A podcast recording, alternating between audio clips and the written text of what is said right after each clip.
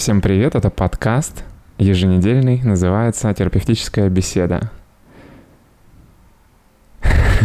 Все, это конец. Отлично. Сегодня, сегодня мы будем считать количество раз, когда я скажу «э». Можно еще считать количество моих затупов и оговорок. Потому что у меня сейчас идет период сессии, и у меня когнитивные навыки немножко снизились. Окей, ничего страшного. Не забывайте, пожалуйста, подписываться на канал, ставить лайки, писать комментарии. Подкасты выходят каждую неделю. Сегодня у меня в гостях Вика. Мгм. Мы не знакомы. Вика откликнулась на пост а, в группе ДВФУ. И зачем ты пришла ко мне на подкаст? Хороший вопрос, зачем? Да, мы сейчас все это будем выяснять. А, Подкаст у меня про отношения. И сегодня тема. Я решил, что у меня теперь будут темы у подкастов. Сегодняшняя тема — разница в возрасте. Мгм. Мы очень постараемся ее придерживаться, но если мы вообще ее не, не тронем и не, не раскроем, ничего страшного, потому что на прошлом подкасте тоже была тема. Мы вначале что-то там пять минут буквально по ней поговорили, а потом улетели куда-то а, в другие степи. Но это, а, я считаю, это хорошо, потому что это значит, что нам было о чем поговорить. Надеюсь, сегодня будет так же. Вика, Мгм. скажи, пожалуйста, твой возраст, твой статус отношений, чем ты занимаешься и какой-то интересный факт о тебе. Мгм. Так, мой возраст — это 22 года. Мне вот буквально месяц назад исполнилось. А, Статус в отношениях — я в отношениях один месяц с парнем, да. До этого была три года без отношений в активном поиске. Поэтому я рассказала, что мне есть что рассказывать про отношения, потому что есть очень много историй с разных свиданий о том, как искать партнера, еще что-то подобное. А, Сейчас я студентка, вот, я учусь и работаю в ДУФУ, учусь на втором курсе психологии, работаю лаборантом, обычно про это спрашивают, тоже в ДУФУ. Вот, увлекаюсь нумерологией, духовным развитием, ну и, собственно, иногда даю консультации, когда есть э, клиенты, отклик у них. Вот, интересный факт. Ну, обычно вот когда проходят какие-то тренинги, и вот в них есть э, три факта, нужно назвать два о себе и один ложный, и люди гадают, какой из них ложный. Вот я обычно называю вот в этих трех, я могла выйти замуж в 18, развестись в 19. А разве не все могли? Что Ну- ты имеешь в виду, когда говоришь, что могла? У тебя был реально как кандидат? Или что? Да, я была долгое время в отношениях, на тот момент три года, и как бы для меня семья — это важная ценность, я как бы такой семейный больше человек. При этом важна, конечно же, карьера, развитие, ее хочу максимально все совмещать, вот. И мы просто, когда шли в ЗАГС, он был дважды закрыт. Один раз на ремонт, другой раз по каким-то непонятным обстоятельствам. Промежуток э, два месяца. Тогда еще не было госуслуг, нельзя было подать заявление онлайн. И просто, я не знаю, подруги шутят про то, что судьба уберегла. Потому что, ну, прям было желание, было намерение, были уже договоренности, и не сложилось. Прикол. Да. А что произошло, почему вы передумали? Потому что мы начали жить вместе, и там получилась такая история с тем, что, ну, началась учеба, мы переехали в другой город, стало не до женитьбы, и мы расстались в итоге через полгода, как пожили вместе. Мгм. Да, по моей Окей. инициативе. Получается, что, бытовуха вас ра- развела? Ну, Возможно, но скорее просто, когда мы начали жить вместе, стало видно, что мы несовместимы именно по каким-то чертам характера, и не сошлись. Окей. Кому стало видно? Кому стало видно? Мне. Мгм. Ну, то есть Ты была инициатива инициатором. была, Мгм. да, полностью от меня. Меня еще год пытался парень вернуть, но Мгм. я уже такая, как бы, все, я тебе давала шанс в отношениях, когда мы были. Я прям садилась, разговаривала, говорила, тебя все. Вау. Так, Ой, прошу прощения. да, давай. Пять сек.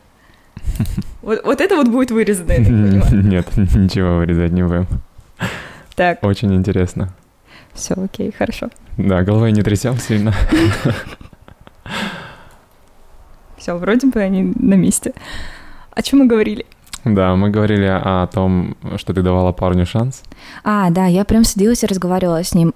Чего тебе не хватает в отношениях? То есть ты счастлив рядом со мной? Он а говорил, почему да. ты, почему ты задавала эти вопросы ему? Потому что мне было важно, чтобы, ну, это Потому что был ты была не- диалог. Потому, Потому что, что, я была недовольна. недовольна, да, я говорила, ну смотри, если ты доволен, то, ну, а я недовольна. Если как бы у тебя все окей, и мне ничего не надо сделать, ну, то- а тебе это надо, потому что я не готова находиться в этих отношениях дальше. И то есть я с ним прям сидела, разговаривала о том, что, ну смотри, ты делаешь так-то и так-то, меня это не устраивает. Ну, настолько, что я готова с тобой расстаться. Вот, а его все устраивало в отношениях со мной. Мгм. Вот. Он даже после отношений говорил, что я была самой счастливой, что было в его жизни. Ну и вот все вот эти вот интересные истории. И, ну, я старалась их как-то оживить, что-то с ними сделать, но не получилось. А что тебя не устраивало? Что меня не устраивало? Меня не устраивало, что меня вообще не поддерживают. То есть, когда я очень инициативная, у меня своя студенческая организация, я занимаюсь э, молодежной политикой, у меня как бы такой активный образ жизни и амбиции соответствующего уровня. И когда ты приходишь с какой-то новой идеей проекта, которую бы круто было реализовать, а тебе говорят о том, что это идея говно, что это вообще не должно существовать, как бы что да кому это нужно вообще, кто на это поведется, какой с этого э, профит ты получишь и так далее. Ну, то есть тебе просто максимально обрезают в этот момент крылья, и ты как бы пришел на таком воодушевлении, желанием поделиться и разделить эту радость, эту идею с, с близким человеком, а он просто берет и тебя вот так вот опускает. При твоих друзьях он максимально там говорит о твоем мнении в негативном ключе, опровергает его, и ты как бы делишься, и вы обсуждаете вместе с друзьями, которые придерживаются твоего же мнения что-то интересное, что вас зажигает, вы такие на эмоциях все, и тут просто вкидывается какая-то непонятная фраза, типа «нет, это не так», и все, настроение уже у всех э, в минус, и как бы не чувствуется ни поддержки, ничего, и это было, наверное, основополагающим. Мгм. Вот так, да. Ам, что я слышу, если тебе интересно, когда я а, слышу то, что ты Мгм. говоришь? Ам, вот это вот стремление чего-то добиваться и желание поддержки — это скорее мужественная черта, чем женственная. Возможно. А, и ну, из-за этого, скорее всего, парень себя так вел. Потому что парням не свойственно поддерживать. Парни, наоборот, ищут поддержки в женщинах. И мне кажется, что а, тебе будет сложно найти партнера, которого ты хочешь, и чтобы при этом он тебя поддерживал. Я нашла. Ну, хорошо. Нет, на самом деле. Ну, то есть поддержка, она с двух сторон. И если у человека есть амбиции, неважно, он мужского или женского пола, они как бы в отношениях с двух сторон. Хорошо, такой вопрос. А, то, что парень ищет в девушке, и то, что девушка ищет в парне, это одно и то же? Нет, это разное. Чем отличается? Мне кажется, ну вот девушка ищет больше какой-то защищенности и безопасности. А мужчина... Лидерство она ищет? Лидерство? Не знаю. Смо- В зависимости от того, какая девушка. Ну, ты бы хотела, чтобы твой парень был в чем-то лучше, чем ты? Он и так в чем-то лучше, чем я. Ну, в чем? В чем он лучше? Он намного спокойнее, он ре- а, реалистичен, он думает обширно, то есть, ну, в каких-то таких моментах я прям действительно уступаю ему, потому что я очень эмоциональная, прям, ну, возможно, по мне это уже сейчас видно, это всегда какая-то активная жестикуляция, это всегда какая-то интересная реакция, ну, потому что, я не знаю, там недавно просто разговаривала про своих родственников, разревелась, да, прям потому что это меня очень глубоко тронуло, и он просто такой сто- стоит, смотрит, умиляется на меня. Вот, он при этом достаточно такой ровный, спокойный, и, ну, я считаю, что это прям зн- значительное различие такое. И в этом он лучше меня, то, что он лучше сдерживается, он больше продумывает, он больше делает.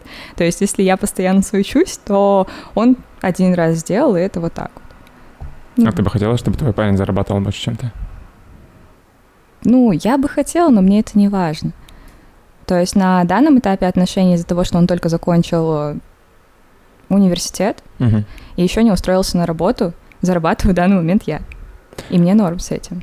Окей, а как ты думаешь, в среднем женщины предпочитают парней, которые больше зарабатывают или меньше, чем женщины?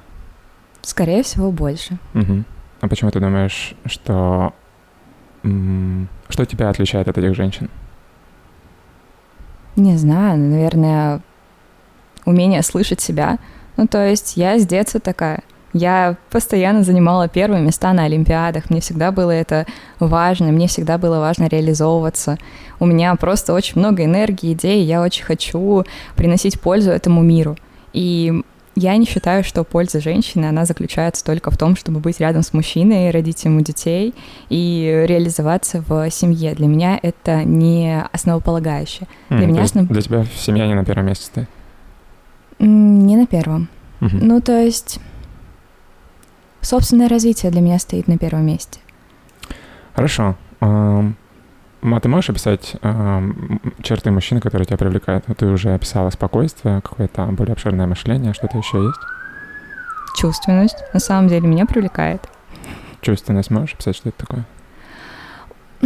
Это когда человек способен эмпатировать тебе. То есть, когда ты рассказываешь о какой-то своей, там, я не знаю, боли, увлечении, еще чем-то подобном, и он действительно вникает в это все, он проживает это вместе с собой, он готов это с тобой разделить. Угу. Вот это важно. Угу. Разделить, а, ты имеешь в виду сочувствовать, сопереживать? Да. Угу.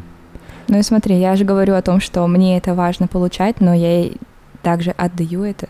Ну, то есть это происходит равный ну, энергообмен. Мы, мы не об этом говорим. Ну мы, да. Мы говорим именно о чертах, которые тебя э, привлекают в мужчинах. То есть э, спокойствие, обширное мышление, чувственность. Это твой идеал парня. Mm, ну, наверное, плюс сюда достигаторство или какие-то карьерные устремления. Ответственность еще очень важна. Прям вот умение решать проблемы, действовать, а не разглагольствовать. То есть вот эти вот истории, когда парень просто тебе лапшу на уши вешает, я там завтра это сделаю, это то-то и то-то, меня вообще отталкивает, не привлекает. Или когда, ну, просто максимальное количество разговоров, но при этом нулевое действие. То есть ты мне так важна, ты мне так нравишься, я там тебе луну с неба достану, звезды все тебе подарю и так далее, а по сути там человек пропадает, тебе не пишет, а не способен там, например, сходить в тот же самый магазин, когда ты попросила или еще что-то подобное, и он такой как бы много говорит, но ничего не делает. Угу. Ты говоришь, а, тебя привлекает какая-то способность к действиям и достигаторство. Да. Как ты думаешь, э, ну, ты должна прекрасно понимать, что когда ты так делаешь, очень важна поддержка со стороны. Да. Потому что ты сама только что все это описывала, и тебе да. это необходимо. А, получается, что он, парень, которого ты ищешь, ищет девушку, которая будет его поддерживать. Мне кажется, все люди ищут поддержки, на самом деле. Вне зависимости, парень, девушка. Ну, это просто та психологическая потребность, которая есть у каждого человека. Как потребность э, быть партнерством, потребность принадлежать какому-то типу общества, потребность в том, чтобы тебя поддерживали. А, ну, мы с тобой определились, что поддержка нужна людям, которые, у которых есть какие-то стремления, цели и желания достигать. Нет, не всегда. Ну, ага. если человек не достигатор, если он не про успешный успех, то ему тоже нужна будет поддержка. Разделение его интересов, например. Он любит смотреть аниме, и ты тоже... Так... А разделение интересов и поддержка — это одно и то же? Мне кажется, что да. Mm, это такой... Просто для меня поддержка — это многофакторный какой-то аспект. Это не когда... Многие почему-то путают и говорят, что поддержка — это когда ты мотивируешь мужчину на что-то. Может быть, посмотреть просто определение слова? Возможно. Посмотришь? Не расскажешь? Ну, то есть тебе не кажется важным э, использовать слова в том значении, в котором они используются всеми людьми, а не в том, в котором тебе нравится? Я не знаю, как используют, потому что, ну, каждый человек все равно субъективно видит его. А как объективно узнать, что значит слово? Хороший вопрос, заглянуть в словарик. Да. Ну, то есть, когда мы говорим про поддержку, если мы будем, mm-hmm. будем говорить про разные вещи, то мы смысл нашего разговора абсолютно потеряется, потому да. что мы просто Хорошо. бросаем друг друга фразы. А, окей. Что ты понимаешь под поддержкой? Что объективная поддержка? Поддержка — это когда ты человека мотивируешь, угу. говоришь ему, что у него все получится, ну, то есть поддерживаешь его. А, у него это есть какой-то коучинг. Ну, Нет? Подожди, это же то, о чем ты говорила. То, из-за чего ты рассталась со своим предыдущим парнем. Вот это я называю поддержкой, все, что ты описала. Все, чего, все, чего тебе не хватало. Мне кажется, парни это ищут в девушках. По крайней мере, те парни, которые, как ты описала, у которых есть карьерные устремления, э, желание действовать и так далее. Потому что ты сама это понимаешь со своей стороны. Ты хочешь это делать, и тебе нужна поддержка. Из-за этого ты рассталась с парнем. А сейчас ты хочешь себе парня, который хочет тоже этого, но ты этого ему давать не хочешь. Ты хочешь, Почему? чтобы он тебе этого давал. Потому что... С а, чего ты взял, что я этого не хочу давать? Потому что ты сама этого хочешь. Если а, вы вдвоем будете к чему-то стремиться и друг друга поддерживать, угу. как в твоей идеальной картине, я полагаю, это представляется, вы будете конкурировать друг с другом. Здоровая конкуренция это нормально, даже в дружбе она имеет место, это во-первых, а во-вторых, ну то есть э, это же поддержка в разных аспектах жизни. Ну то есть, ладно, если вы в одном бизнесе там вместе там открываете свое дело или еще что-то подобное, тогда да, в какой-то момент вы будете конкурировать. А так, если вы в разных направлениях, там, ну, у меня в данном случае парень моряк, я вообще ничего не понимаю в море. Нет, я, но я, я поддерживать говорю... я его в этом могу. С тем, что, ну, там, найди компанию получше, или, блин, а давай ты так попробуешь, или, ой, а что тебе сейчас нужно? Ну, то есть этот диалог, он проходит с обеих сторон. Но я говорю не про сферы деятельности и про конкуренцию в, в каком-то бизнесе и так далее. Я говорю про конкуренцию за поддержку. То есть вам обоим нужна поддержка, и вы друг от друга ждете одного и того же. Ты считаешь, это нормальная ситуация, когда тебе нужна поддержка, и при этом тебе же нужно и поддерживать? Так ты же, тебе же не нужна поддержка на постоянной основе. Ну, то есть в какой-то момент ты приходишь более уставший, и девушка там тебя, не знаю, ой, смотри, я там приготовила все, ты ж мой хороший, ты, наверное, устал, давай я тебе массажик сделаю или еще что-то подобное. А в какой-то момент ты приходишь так, ну, то есть вы играете одинаковые роли, просто меняетесь местами время от времени? Ну да. Угу. Это, ну, партнерские отношения. Партнерские отношения. Да. Или семейные отношения. Ну и семейные отношения в том То есть числе. ты считаешь, что партнерские семейные отношения это одно, можно и там, и там одинаковые применять стратегии, инструменты и так далее? Да. То есть, ну, то есть муж и жена, они равны по сути, они партнеры? Я считаю, что да. Угу. Ты считаешь иначе? А, да, я считаю иначе. Угу. Как а, ты считаешь? Дев- девушка должна быть ниже, чем парень? Я считаю, что э, если угу. ты чего-то хочешь, то нужно понимать, э, чего хочет тот, кого хочешь ты. И как это работает.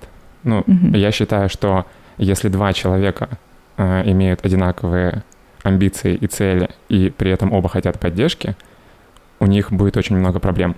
Потому что, как ты привела пример, парень уставший приходит с работы, и в этот день, например, ты тоже уставшая пришла с работы. Вы друг другу нафиг не нужны, потому что вам, оба, вам обоим нужна поддержка. Что вы будете в этот де- делать в этом случае? Вы будете ссориться?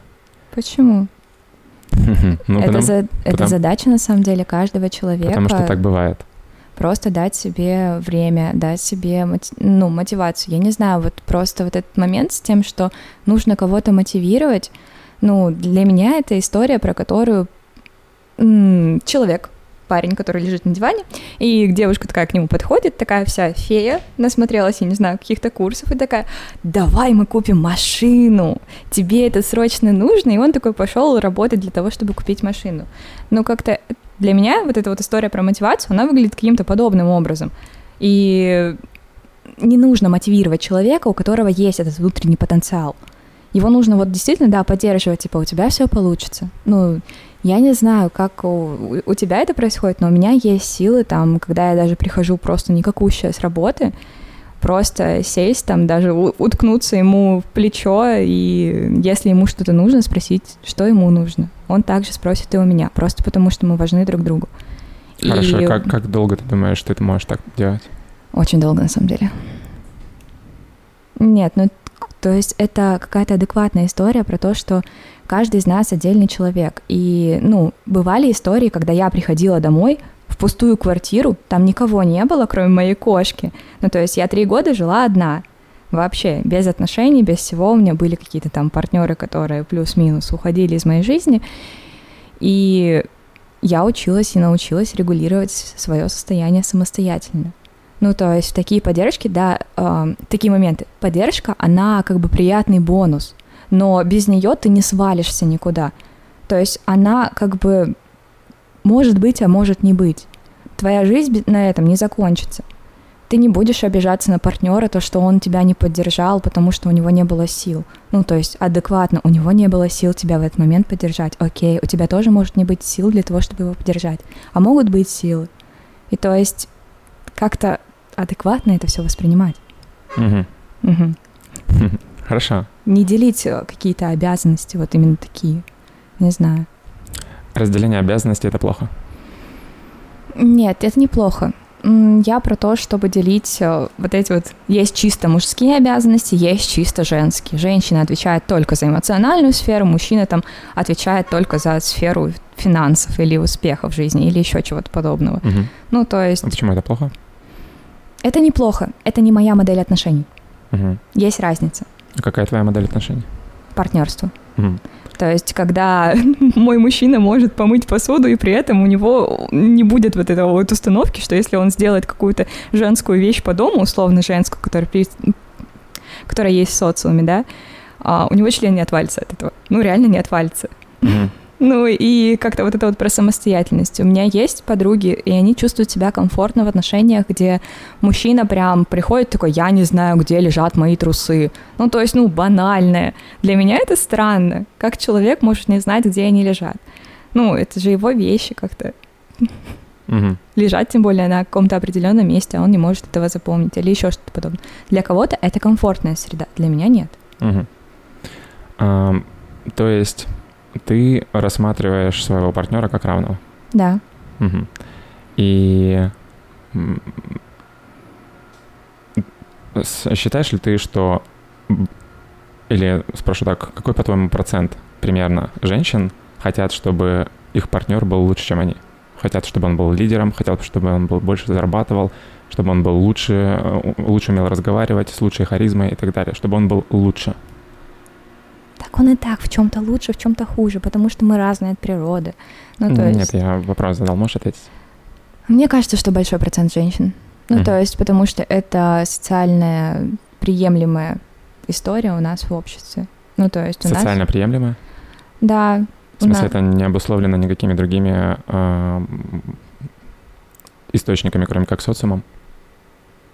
Мне кажется, что да, потому что есть же там племена или культуры, в которых матриархат. Подожди, а физическая ну, угроза есть, и защита — это социальный аспект? Биологический скорее. Так. То есть есть еще другие источники причин, по которым ну, конечно, женщина может хотеть, да. чтобы мужчина был лучше, чем она, сильнее, выше, быстрее. Да. Угу. Биологическое желание, чтобы тебе чувствовать себя в безопасности. Ты бы хотела, чтобы твой мужчина был сильнее, выше, быстрее? Так он и так. Сильнее, выше, быстрее, Нет, объективно. Ты, ты не отвечаешь на вопрос. Ты бы хотела? Ну, я даже не знаю, что на это ответить, просто потому что я об этом не задумывалась. То угу. есть для меня априори всегда мужчина, он как бы сильнее, потому что он биологически сильнее. У вас так устроена ну, я имею в виду, я имею в виду, если взять двух мужчин, угу. которые во всем остальном одинаковые, но один из них быстрее, выше, сильнее, а другой такой же, как ты. Кого бы ты предпочла? Такой же, как я, в чем? В быстроте, в высоте и силе. Я, это не критерии, по которым я оцениваю, поэтому я не могу ответить. Одинаково. То есть да. тот парень, который быстрее, выше, сильнее, чем ты, и да. тот, который такой же в, этом, в этих аспектах, как ты, ты бы не, не дала никому предпочтения. Ну да. Ну, mm. потому что у меня другие критерии оценивания. Интересно. Но при этом ты считаешь, что большой процент женщин э, предпочтут все-таки того, который... Да. А почему ты думаешь, что ты не такая, как все в этом отношении, потому что у тебя есть какие-то... Потому что ты амбициозная и хочешь добиваться чего-то и так далее? Mm, хороший вопрос, почему я считаю себя не такой, как все. Ну, во-первых, я считаю себя такой, как все. Таких, как я, много, на самом деле. Вот. Почему ты так думаешь? Потому что все мы в чем-то похожи, в чем-то различаемся. Ну, и то есть есть какое-то понятие об индивидуальности, но на самом деле у нас есть одинаковые там черты, есть культура, которая влияет, в которой мы растем. И, собственно, я бы не сказала, что я у себя как-то выделяю на фоне остальных, ну просто. Да, но мы только что, что выяснили, что ты считаешь, что большинство женщин ну, хотят, да, большинство. а ты не хочешь. Как ты думаешь, почему? Хороший вопрос. Ну, просто потому что я вот такая. Ну, то есть... я- Думаешь ли ты, что ты в будущем будешь думать по-другому? Я есть- этого не исключаю. Может ли быть какая-то причина, по которой женщины хотят более сильного, более умного, более быстрого, более способного партнера, а, о которой ты просто еще пока не знаешь, и поэтому не обращаешь на это внимания, но потом ты можешь это осознать и захотеть и, и понять, что тот партнер, которого ты выбрала, тебе не подходит из-за этого. Я не исключаю этого, но и как бы не сказала бы, что это прям очень возможно. В плане того, что, ну, я еще раз говорю, я с детства такая. Ну, то есть это уже сложившаяся личность, сложившиеся черты личности, которые вшиты уже в, как бы в меня, и навряд ли что-то поменяется. Почему? Потому что так устроена психика. Очень сложно изменить какие-то структуры личностные, которые лежат в ее основе. Хорошо. М, можно ли изменить а, свой подход а, в выборе партнера со временем? Да, Это связано, это зависит от того, что ты не можешь в себе изменить, вот эту психику, которая заложена с детства и так далее. Это зависит от опыта. Мгм. Ну и именно поэтому я выделяю другие черты, а не силу. Что там у тебя еще было, какие? Мгм. Чтобы он был лучше меня во всем. Ну, как бы нельзя быть лучше меня во всем в плане. Ну, это нужно быть каким-то идеальным конем в вакууме. Ну, в плане того, чтобы быть действительно во всем, потому, потому что, ну, в чем-то я сильнее, в чем-то он. И это нормально. Все люди так складываются. Ну нет, я не имел в виду во всем лучше. Я имел в виду такие качества, как а, Мгм. компетенция, а, желание брать ответственность, то, о чем ты говорила, желание чего-то достигать, способность этого достигать. Ну, то есть физиологические способности. Опять же, размер, рост, а, скорость, скорость мышления, стрессо- стрессоустойчивость. То есть вот эти вот качества, которые помогают людям достигать большего, чем другие люди. Ты бы хотела, чтобы Ну вот стрессоустойчивость и ответственность. чтобы партнер а, был более способен, чем ты, достигать чего-то. Вот если так посмотреть, то да. Ну то есть более стрессоустойчивый и более ответственный. Ну просто у меня у самой очень высокий уровень ответственности. И как будто бы, когда ты хочешь этого в партнере, то это значит, что у тебя это качество отсутствует, хотя это не так. М, Не совсем понял, можешь раскрыть, почему еще раз желание какого-то качества в партнере говорит о том, что у тебя этого нет, Да. Ну то есть... чтобы восполнить недостатки, грубо говоря, чтобы у вас в команде было это преимущество, которого у тебя нет. Да, как будто бы это про это, когда спрашивают, что вот он должен быть сильнее и так далее. Ну, наверное, это имеет смысл. Поэтому женщины ищут более сильных парней, потому что женщины более слабые, чем мужчины. И В чем? Ты не можешь привести ни одного примера, в чем мужчины сильнее, чем женщины? Ну, физическая сила. Так. Ну, Это ни о чем не говорит, по-твоему? Но это единственное биологическое. Ну, это достаточно значительно, согласись? Что, что такое физическая сила? Но в Это современном мире не сказала бы. Нам не нужно больше э, там охотиться, еще что-то подобное делать, чтобы выживать. защита, А, ограбление, изнасилование, убийство. Этого в мире сейчас нет? Это есть, от этого но избавились? Но кто тебя- тебе гарантирует, что тебя это- наличие мужчины у тебя как-то оградит от этого всего? это снизит или повысит риск? Мне кажется, это не влияет на риск. Мгм. Ам, окей. То есть, Ну, то есть, если только это уже не в более старшем возрасте, когда вот как раз-таки мошенники или грабители вычисляют э, там женщин одиноких, которые уже в старости живут одни. Ну, только если с этой стороны. хорошо, пока ты молода, тебе вообще ничего не угрожает, и тебе не нужен мужчина, мужчина для защиты. Ну да. Мгм. Хорошо. А, но при этом тебе нужно, чтобы у него были карьерные устремления, ответственность и чтобы он достигал чего-то. Да. Мгм. Но при этом ты хочешь то же самого и для себя, Ну да. и вы будете с ним в этом конкурировать. Да нет. Ты считаешь, ты считаешь, что два человека а, с собственными личными интересами в плане карьерных а, амбиций никак друг другу мешать не будут. И мужчина, который хочет многого достигать, а, будет заинтересован в женщине, которая будет тоже хотеть много чего достигать. Угу. Прикинь. Я так думаю.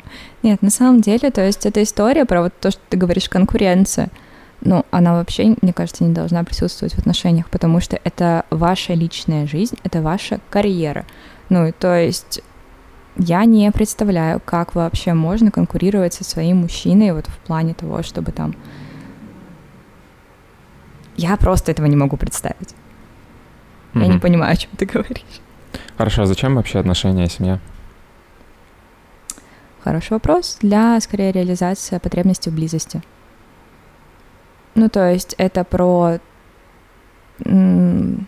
чувство сопричастия, это про действительно ячейку общества и про жизнь как в более легком ее варианте, когда вас двое, на самом деле, легче там и дом содержать, и зарабатывать, потому что у вас две зарплаты, а не одна. Вот.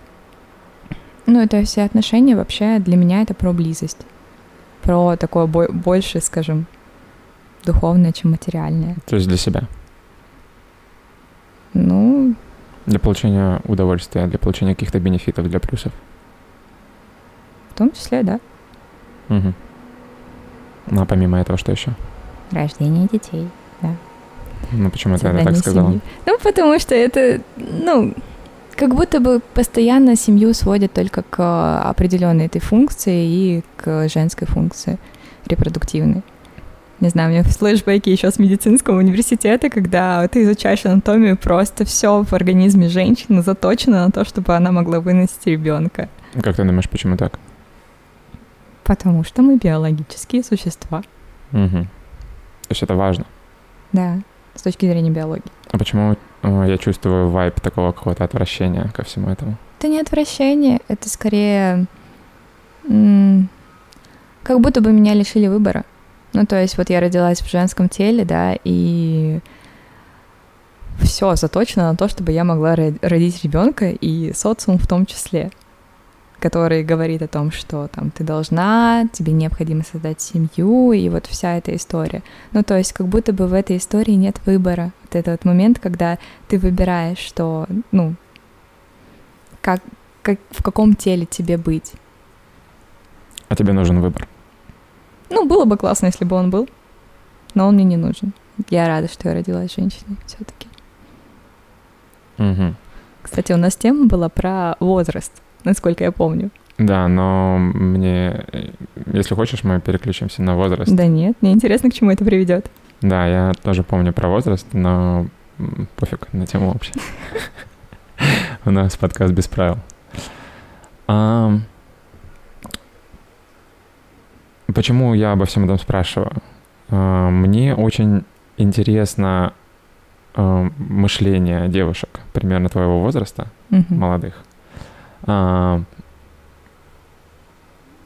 от, ну, то есть мне интересно его поизучать, посмотреть, какая, какая ситуация вообще в целом, даже на таком необширном уровне, как только Владивосток, только там группа ДВФУ и так далее. Девушки разные, все разные. Ну, Де- ну, есть... Девушки разные, да, но есть э, какие-то сходства, тенденции да? и так далее, да. И они mm-hmm. мне интересны, потому что м- не знаю, меня это волнует. Mm-hmm. Потому что это, на мой взгляд, очень сильно влияет на будущее, ну, да. мое, человечество, страны и так далее, а, будущее моих детей. И поэтому как будто бы есть что-то в этом всем, что меня очень сильно беспокоит, и мне хочется с этим разобраться. И, возможно, что-то с этим постараться сделать каким-то образом. Угу. Да. Что именно тебя беспокоит? А, меня беспокоит а, ситуация, которая, например, сейчас в Америке. Что там? Я не знаю. Ну, там много что. А, про то, что феминистки захватили мир или А, про, про вот эти вот моменты в межличностных отношениях, когда они там платят поровну по счету, когда... Феминизм один из аспектов, который меня беспокоит. Есть еще всякие ЛГБТ-комьюнити, все, Мгм. что с этим происходит. А ты против? а, против чего? Ну, против пропаганды ЛГБТ или, ну, как-то плохо к этому относишься, не хотелось бы, чтобы это было видно. Я м, негативно отношусь к Ты пропаганде негативно? ЛГБТ, да. Мгм. А, помимо этого еще хук, хук-ап culture, так называемая, то есть культура, когда неинтересны серьезные отношения, а А. девушки, грубо говоря, делают, что хотят, а, спят со всеми подряд и так далее. А, вот, и институт семьи, а, количество разводов, а, Мгм. м, дети, растущие без обоих родителей и так далее. Вот эти вот все аспекты. Есть еще какие-то, я сейчас Мгм. все, что первое мне в голову пришло. Вот это все меня беспокоит, и мне кажется, что а, что-то из этого светит и нам тоже. Мгм. Потому что мы все питаемся от запад- западной культуры инф- информационной, поэтому это очень сильно влияет. Вот, и мне интересно, насколько сейчас ситуация у нас а, похожа на, Мгм. на то, что происходит там, М, есть ли какая-то динамика, двигаемся мы туда или нет, А, чем мы отличаемся и почему, и так далее. Поэтому мне все это интересно. Но мне кажется, здесь дело не только в девушках. Не в том, что там феминизм э, распространился, а молодые люди тоже не очень хотят э, серьезных отношений. Это тяжело найти действительно парня, который бы там свои 20-25 задумывался об, о семье, о детях и прочем. Ну, то есть это такая история про то, что раньше, я не знаю, у нас просто был вот прям пример, который очень показателен с тем, что в семье э, есть мальчик и девочка.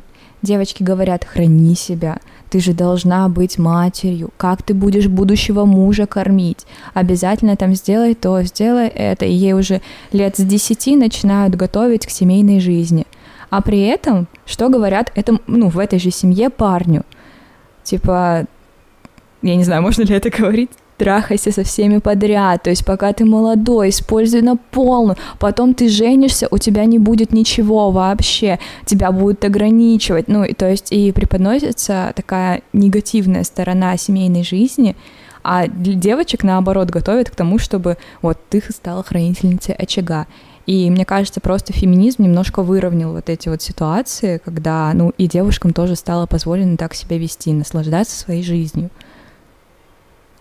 Ам, м, окей, не совсем понял, к чему ты это... э, Ты в защиту феминизма выступаешь? Пытаешься меня переубедить в чем-то или что? А, нет, не пытаюсь тебя переубедить, просто высказываю в тему. Но мне показалось, что это будет в тему, потому что эм, вот это вот движение о том, что институт брака умирает, он как бы с двух сторон проявляется. Не только в том, что девушки стали более сильнее, что, и что стал процветать феминизм. И Мгм. что вот они стали там а, наслаждаться жизнью с, с многими партнерами. Мгм. А это закономерность, которая, она как бы более обширная, скажем Ну, так, из, из много факторов состоит. Безусловно, нельзя сказать, что что-то одно на что-то другое повлияло. Всегда в системе все взаимосвязано. Ам, Просто это все привязывают э, к феминизму, потому что это все началось в одно время. То есть, когда начался феминизм, примерно с этого времени начало, начались другие изменения, которые негативно сказываются на обществе и так далее. Есть такое, да. М, Интересно, ты сказала, что девушки говорят одно, а мужчине говорят другое. А, а кто это? Ну, то есть, когда ты говорила, что девушки говорят вот это, я подумал, что это внутри семьи так говорят. А, Ну, а потом, когда то, что говорят парни, ну, например, мне такого не говорили. И тебе меня, повезло. у меня вопрос, кто это, по-твоему, говорит парням и почему... а, ну, то есть, от- откуда эта информация? Но это на самом деле мой личный опыт. Ну, то есть вообще все, что я говорю, оно такое субъективное, понятно, да, что основано на каких-то там плюс-минус психологических знаниях и плюс э, личный опыт в большей степени. Просто потому что нет еще там консультативного опыта, именно такого обширного, и я исследования не читала по этому поводу, чтобы говорить за что-то объективное. Но история, которую я видела в жизни, это частенько говорили именно вот этим парням о том, что наслаждайся жизнью, и это говорили их отцы. Ну, то есть семьи были полными. Угу это не была история с тем, что там семья однополая, то, что воспитывает мама, бабушка. На самом деле я смотрела, и вот многие парни, которых воспитали именно мама и бабушка, а, не все, но у многих сформирована вот эта вот ценность а, женщины вообще в своей жизни, ценность семьи, о том, что это действительно важно. Некоторые видят пример о том, что семья там развалилась, и я так не хочу, и поэтому я буду делать все, чтобы у меня семья сложилась. Но не все так делают. Угу. То есть у тебя угу. картина такая, что э, в семье, где два родителя, отец негативно влияет на сына, а в семье, где одна мать или бабушка, они положительно влияют на сына. Это просто на основе того, что я рассказала. Нет, на самом деле оно все по-разному. То есть есть и полные семьи, в которых адекватно воспитывают детей. Угу. Есть там семья, я не знаю, там где э, только мужчина воспитывает дочку, и такой нет вообще ни с кем, никогда. Все мужчины ублюдки, они хотят от тебя только одного. Разные есть ситуации. Но ты привела пример именно конкретный. Да. Как будто он более яркий, на твой взгляд. Он был более в тему просто. Как раскрытие вот а, вопроса, который ты задал, у меня первое, что пришло, это это. Если подумать, то там в, то есть это, еще другие истории. Это роли никакой особо не играет, просто есть такой пример, и ты его привела. Да. Угу потому что у меня картина мира, что существует вообще все, все, что существует в этом мире. И из-за этого у меня, наверное, очень сложно какую-то общую температуру по больнице видеть, потому что, ну, как бы и то нормально, и это нормально, и это существует, и такие феномены бывают. Ну, то есть люди совершенно разные, они воспитываются в разных семьях, очень много факторов влияет на то, как они себя ведут, чего они хотят. И, ну, Плюс люди — это такая структура, которая постоянно изменяется, и даже вот мы просто с подругой наблюдали, у нас есть компания, и там вот парень, он сначала такой я никогда там в брак не вступлю, все дела, он прям, ну, такой бабник бабником. А сейчас он такой, я хочу семью. Типа, я вот прям задумываюсь о том, что, ну, я хочу серьезных отношений. Ну, и как бы мы так забавно за этим наблюдаем угу. со стороны. Такой вопрос. Угу. Вот ты говоришь, э, все бывает по-разному, и пока сложно разобраться в каких-то закономерностях из-за Мне, да, отсутствия да. опыта, информации какой-то от исследований и так далее. Считаешь ли ты, что э, семьи, в которых есть два родителя, они более благополучны, чем семьи, где... Понятно, что бывает разное, мы говорим не про исключение, мы говорим про правила, про большинство. Mm, тяжело.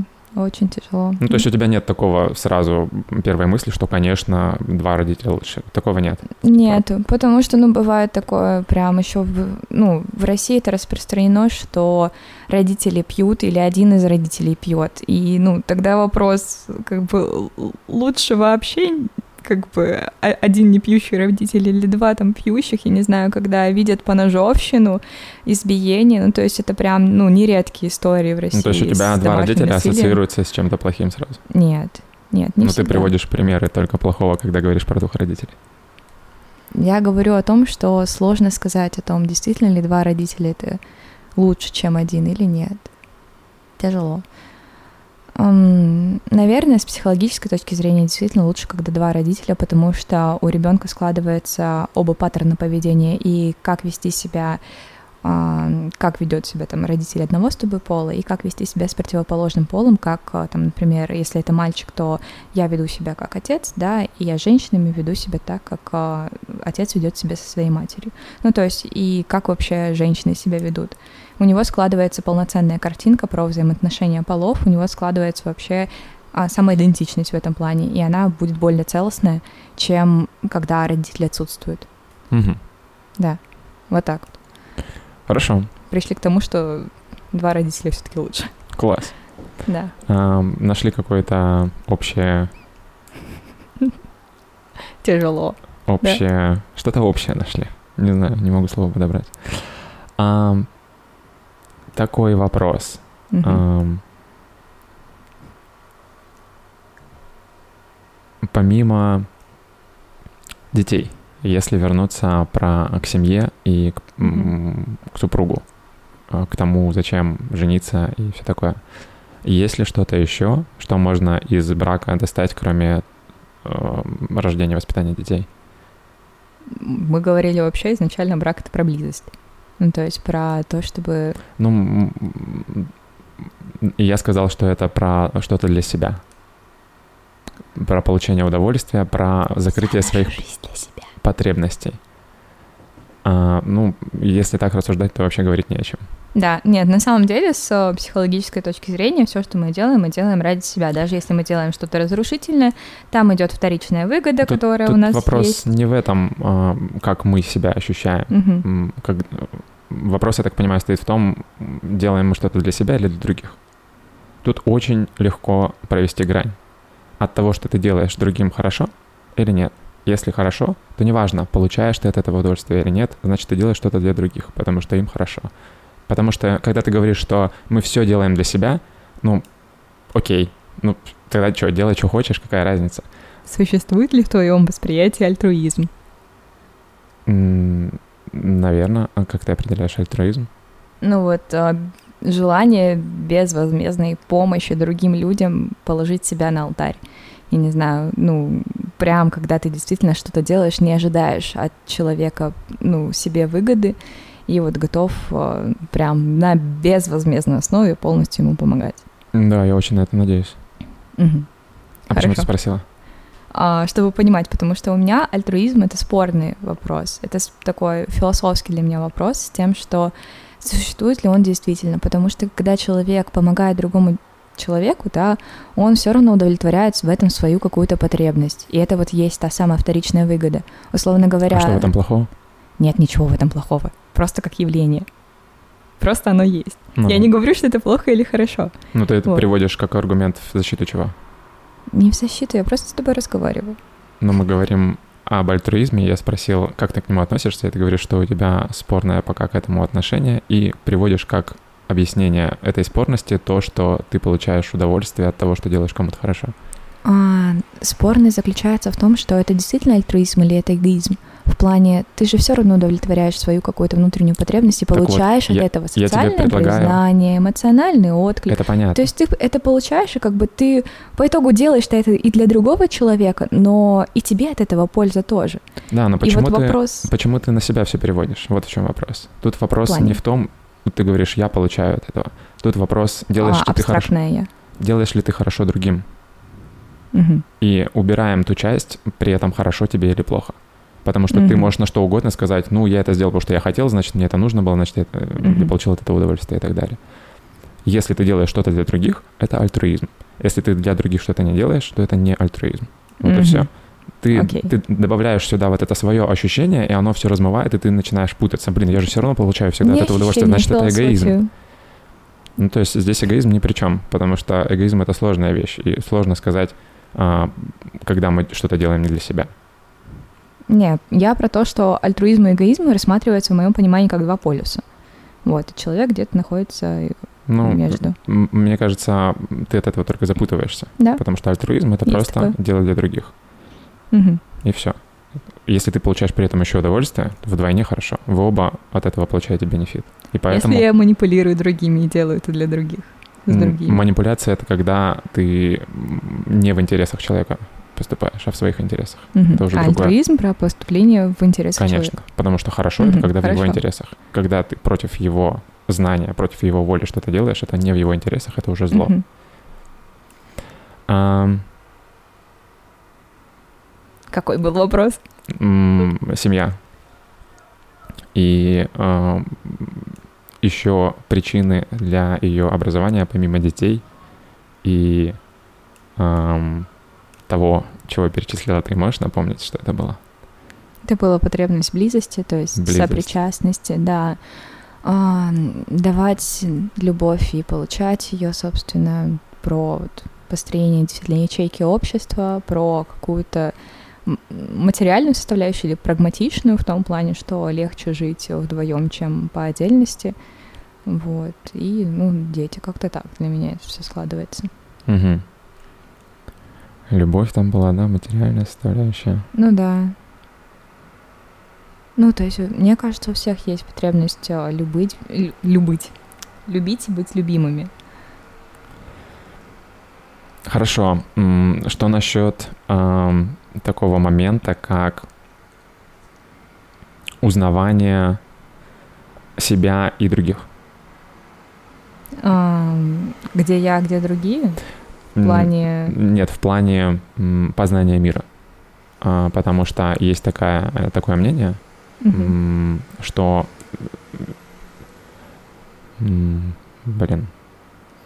Знание, оно равномерно размазано по всему миру, по всем людям. Угу. И один человек, он ничего не знает и за всю свою жизнь не постигнет а, той мудрости, которая есть во всех людях. И когда мы общаемся с другими людьми, а, мы узнаем что-то новое, потому что а, мир вокруг нас — это люди в том числе, и мы об этих людях ничего не знаем. То есть мы ничего не знаем о мире вокруг. Все, что мы можем знать, это то, что мы видим вокруг себя, то есть мы можем там изучить физику, математику и так далее. Но при этом есть еще такое, такая важная составляющая нашей среды, окружающего мира, как люди другие. И тоже важно их знать, чтобы знать, как себя вести, чтобы э, достигать цели, которые ты перед собой ставишь. И чтобы узнавать других людей, нужно с ними разговаривать. И нужно, чтобы они говорили правду. И самому нужно говорить правду, чтобы узнать то, как они реагируют на то, что ты действительно думаешь, а не то, что ты говоришь, чтобы чего-то достичь. А, в этом плане а, партнер, который будет с тобой самый близкий и который с тобой на всю жизнь. И, а, ну, на мой взгляд, это одна из наиболее важных целей образования такого союза, как семья, замужество. То есть угу. Что думаешь по этому поводу? Не совсем поняла. Вот э, последнюю мысль о том, что а, двое создают свой собственный мир, или это про изучение другого человека, чтобы познать себя, или про что? Про изучение другого человека и про его помощь в изучении окружающего мира. Потому что все люди на все смотрят с разных углов. И когда ты эм, имеешь какую-то позицию, у тебя какая-то мысль, какое-то мнение, ты его высказываешь, и другие люди тебя корректируют. Потому что ты понимаешь, ага, э, два человека смотрят на одно и то же и видят по-разному. Значит, что-то здесь не так. Ты можешь думать, что он не прав, дурак, а я умный, и моя задача его переубедить. А можно подумать, что э, все не так просто. И когда ты общаешься с другими людьми, и особенно когда рядом с тобой, ты общаешься с человеком, который рядом с тобой долгое время, которому ты доверяешь, который тебя знает лучше, чем другие, а, его способность таким образом тебя корректировать увеличивается в разы. Ну, в этом плане, да. То есть человек становится для тебя, по сути, единственным, кто знает тебя больше, чем кто-либо в этом мире. И действительно какую-то объективную связь, обратную связь о тебе он может дать, ну, качественнее, чем кто-либо из твоих друзей или угу. еще что-то подобное. Ну, в этом плане, да, мне кажется, что это стоит включить в мой список образования. Ты об этом не задумывалась? Не задумывалась, это было как-то, скажем так, просто в поле, в том плане, что я всегда, когда знакомлюсь с новыми людьми, мне очень интересно, как видит этот мир другой человек. Ну, угу. то есть, что он из себя представляет. Потому что каждый человек — это какая-то другая реальность, новая вселенная, и которая скрыта в нем. Это интересно изучать других людей, смотреть, что им интересно, как они живут, как они мыслят. Ну, то есть это то, почему я вообще пошла в психологию, потому что мне в 13 лет я начала ее изучать с вопросом, а о чем вообще думают другие люди. Ну, то есть, и в том числе из-за того, что я видела, что я как-то отличаюсь от них.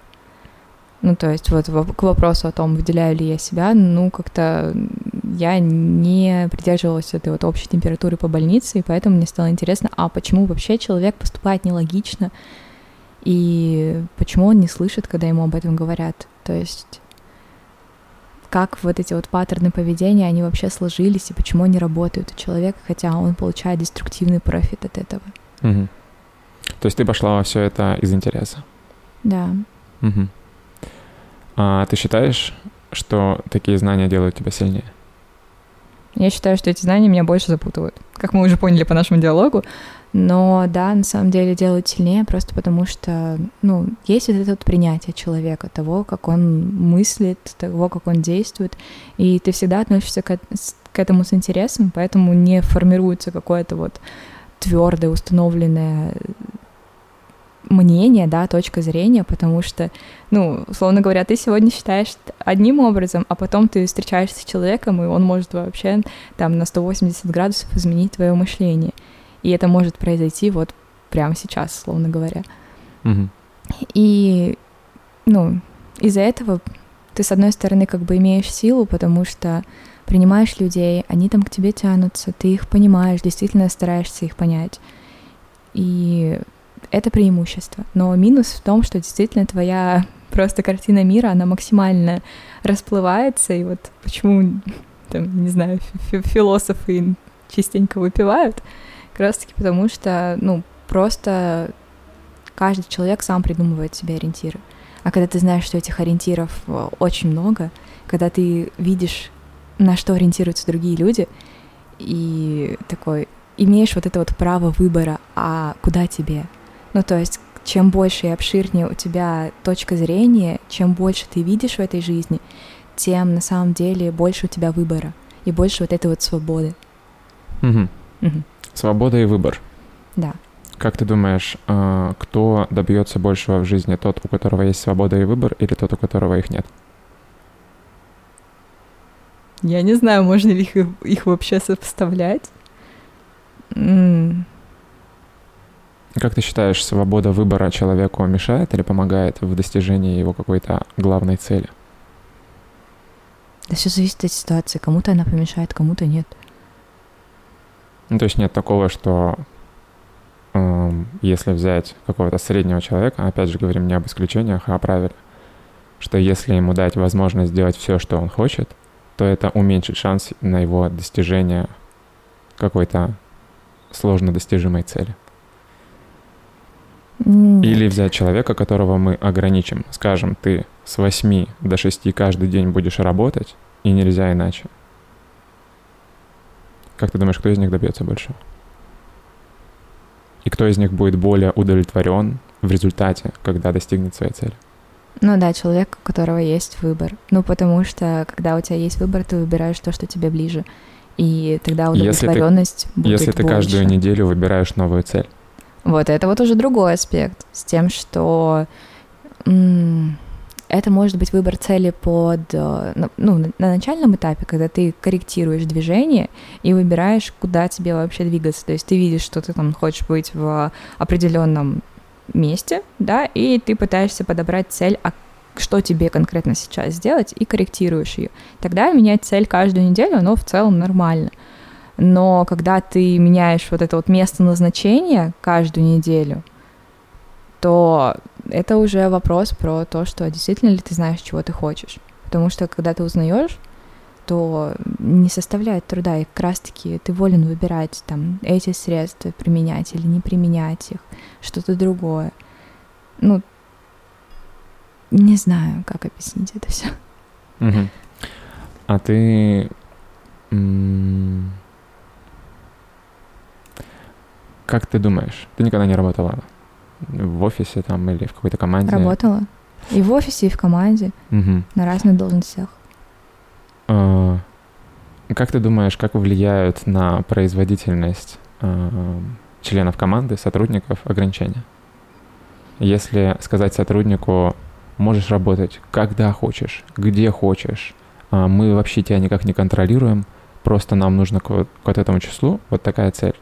Или человек, которому говорит, ты приходишь каждый день в офис, работаешь в команде, нужно быть со стальки до стальки, нужны вот такие вот промежуточные результаты. Кто из них добьется большего, по-твоему?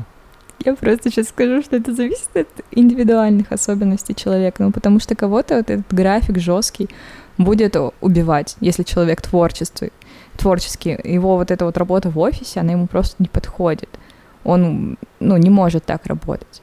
Хорошо, у него есть, например, хорошо, сроки, и он такой, возьмем... сделаю все в последнюю ночь, и будет в этот момент если максимально взять, продуктивен. Если взять двух людей с одинаковым примерно психологическим портретом. Да как их можно взять одинаковых? В том плане, что мы либо берем два одинаковых, там, ну, если мы разделим, да, творческих, которые им нормально на фрилансе работать, нормально они у них действительно так нервная система устроена, что они не могут долго концентрироваться определенное время, они так вот, как художник такой, сидел, сидел год, потом взял, нарисовал идеальную картину, я не знаю, там за сутки или еще что-то подобное. Ну, то есть у него такой стиль деятельности. А у кого-то действительно стиль деятельности, когда ему нужно каждый день по чуть-чуть это все делать. Угу. Короче, нет у тебя каких-то какого-то мнения о том, как следует делать, потому что все люди разные. Ну, для человека, да, у меня нет мнения. Угу. Для ко- компании, когда ты действительно реализуешь какой-то проект, то там уже продуктивнее, когда у тебя сотрудники работают по, ну, каждый день. Почему? Какой-то. Потому что у тебя так получается движение планомерное к цели. А, а почему, если человека не ограничивать, он не может сам планомерно двигаться к цели? Потому что не у всех людей хватает уровня осознанности для того, чтобы так делать на самом деле. Угу. То есть можно сказать, что ограничение в этом случае влияет положительно? Mm. Не ограничение, условия скорее. А условия это не ограничение? В чем-то ограничение, в чем-то, ну, не знаю. Тебе слово не нравится, да? Ограничения, да, как будто бы тебя запихнули в какие-то рамки, и ты должен двигаться только в них. Условия это больше про. То, то есть ограничение не может быть положительным. Приведи пример. Ну, только mm. что мы с тобой привели пример, что людей ограничили. Ты не можешь делать все, что хочешь, и приходить на работу, когда хочешь, и, mm-hmm. и работать откуда хочешь. Это ограничение. Ну да. И при этом оно положительно влияет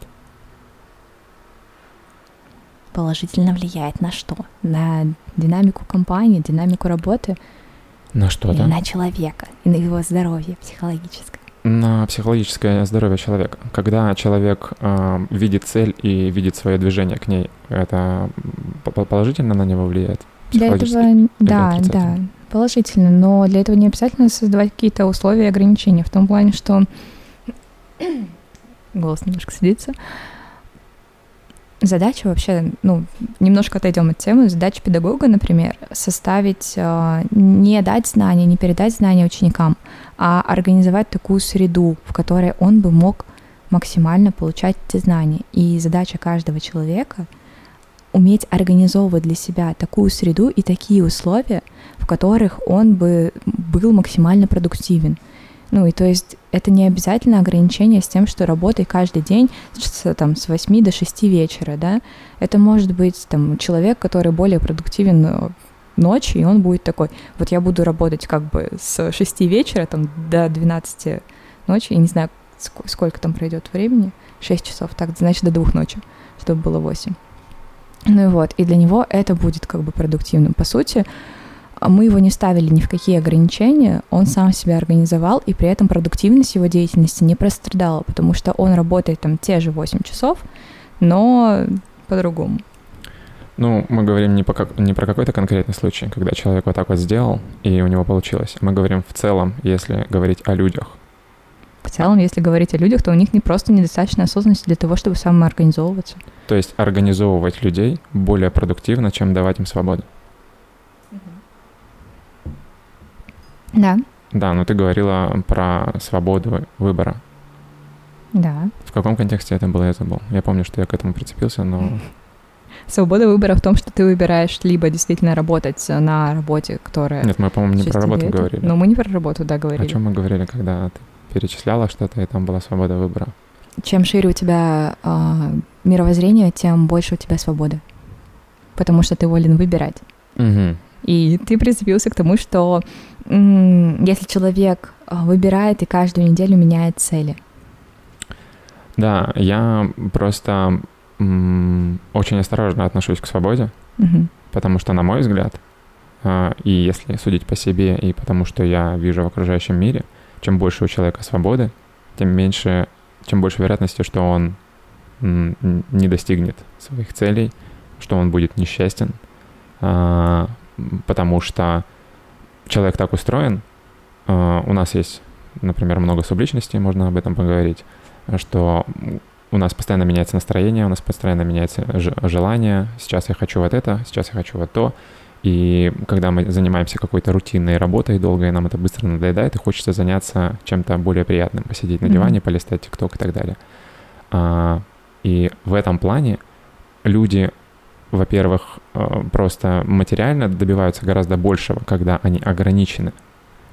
А, и в психологическом плане, поскольку они достигли чего-то, чего достигнуть было сложно, они удовлетворены, и они горды собой, что они смогли забить на свои какие-то гедонистические позывы, сконцентрироваться и ограничить себя или позволить другим их ограничить и достигнуть какой-то высшей цели, а не всяких там низкоуровневых удовольствий и так далее.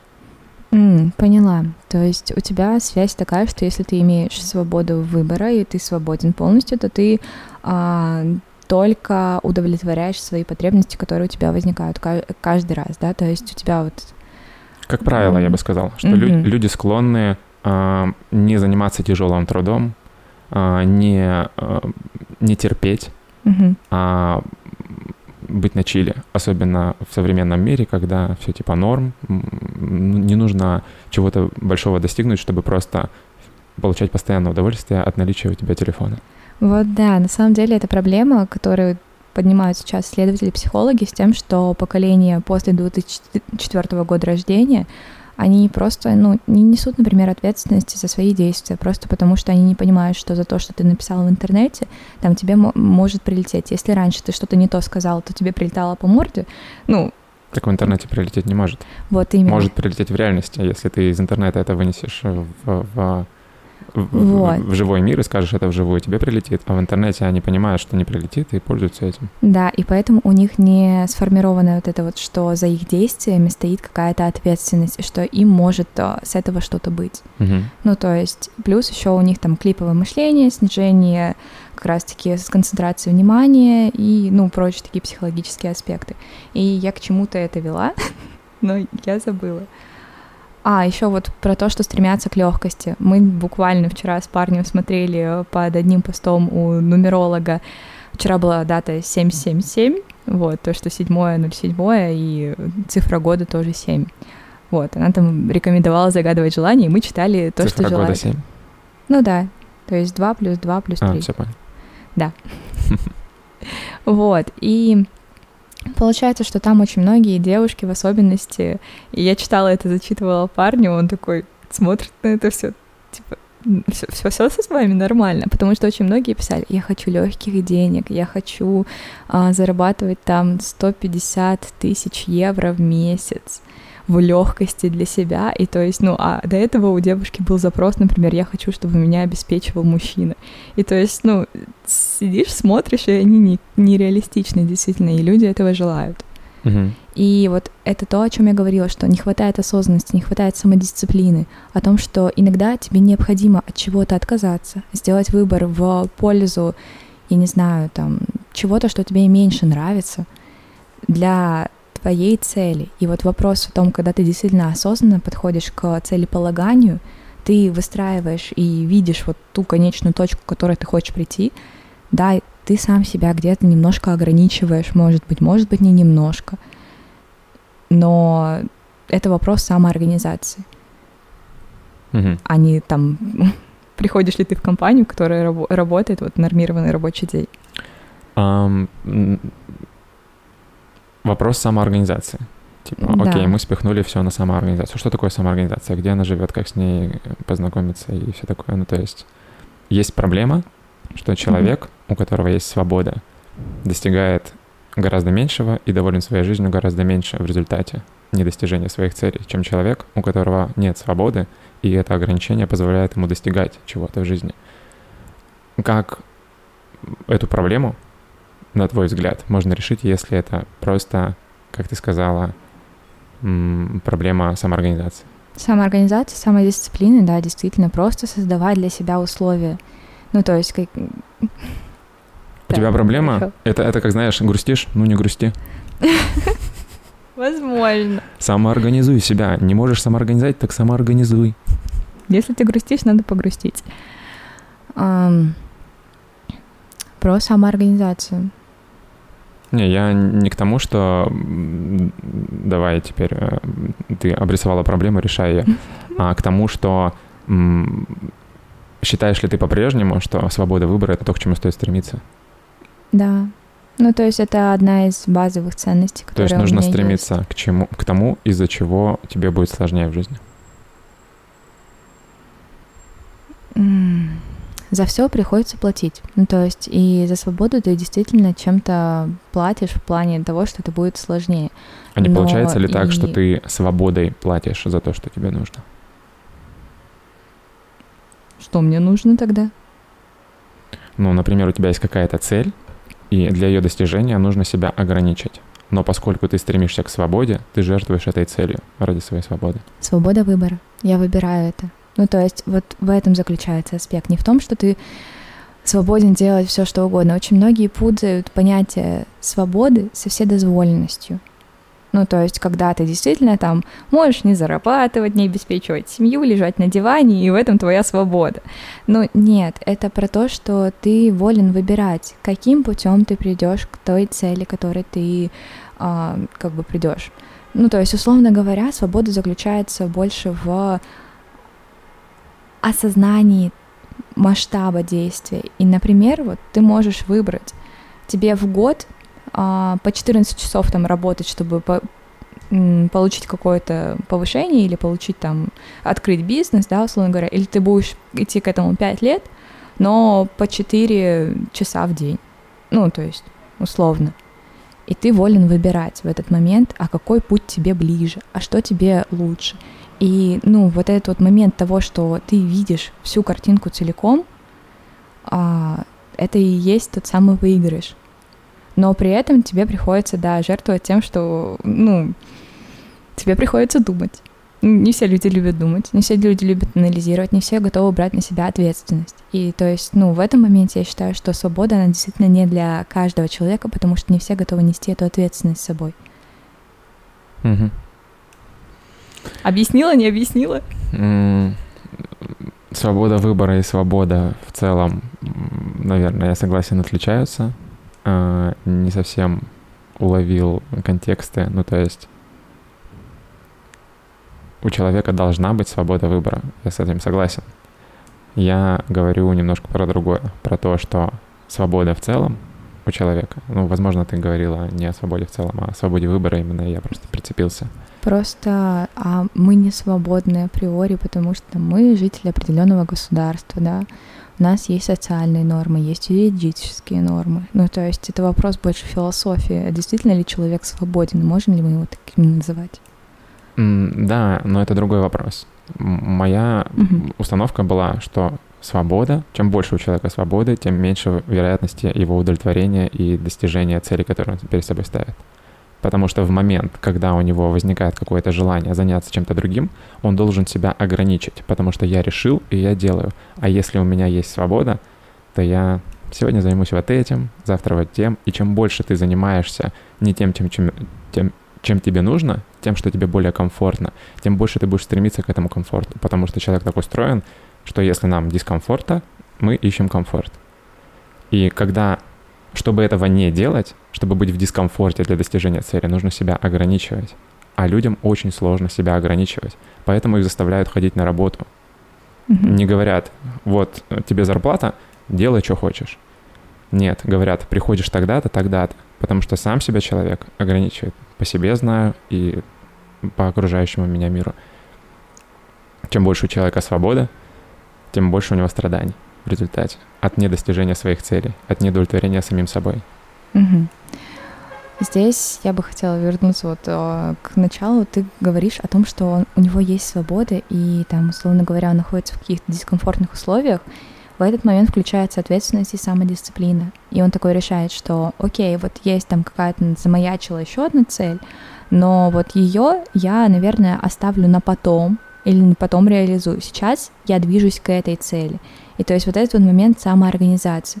У него есть свобода, но у, да, и у него есть при этом какие-то ограничения. Эти ограничения он вводит в себя сам благодаря самодисциплине. Ну, да, это иде- идеальная история с точки зрения психологии, но это действительно тот уровень, к которому стоит стремиться, который можно достичь. Ты говоришь о том, что нужно делать человеку, у которого есть свобода. А я говорю о том, что наличие свободы в среднем человеку мешает, чем помогает. Mm. Вот и все. Все, поняла тезис. Да. Не туда смотрела. Ладно, давай вернемся к отношениям. Хорошо. Um, возможно, даже к возрасту подойдем.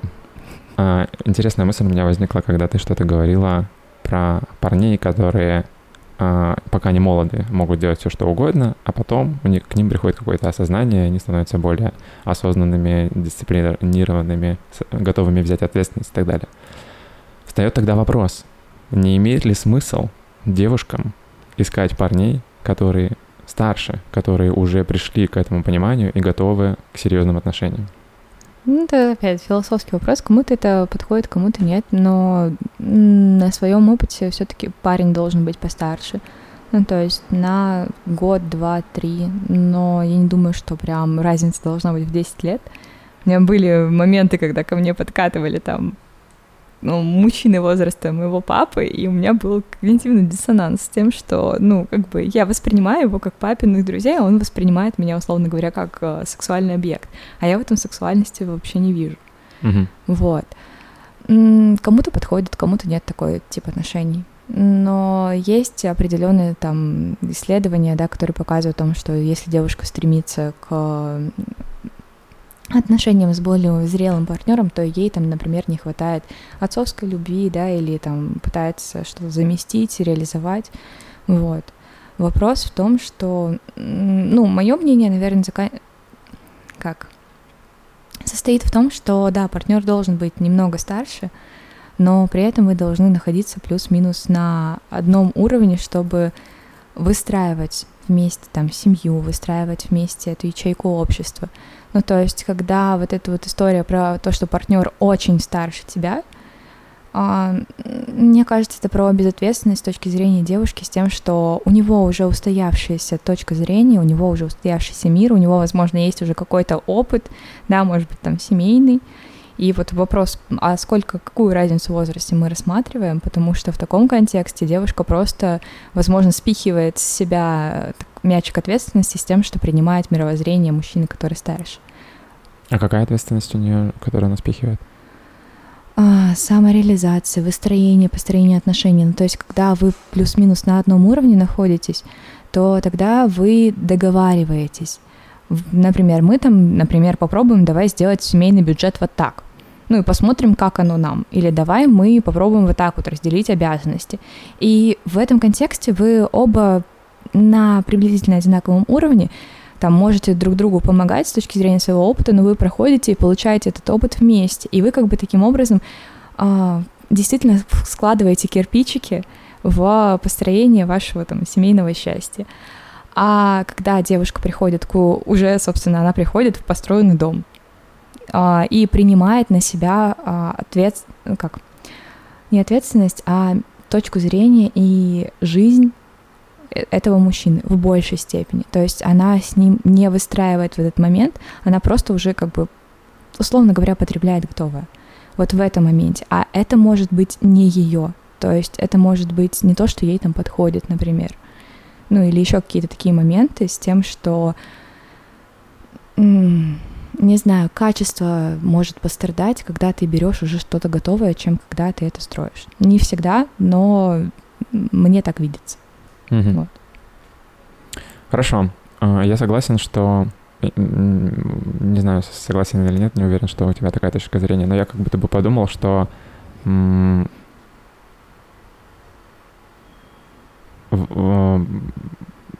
возраст не важен в том плане, что важно... Все, я важно взаимоотношения Сел. друг а, к другу. Или что?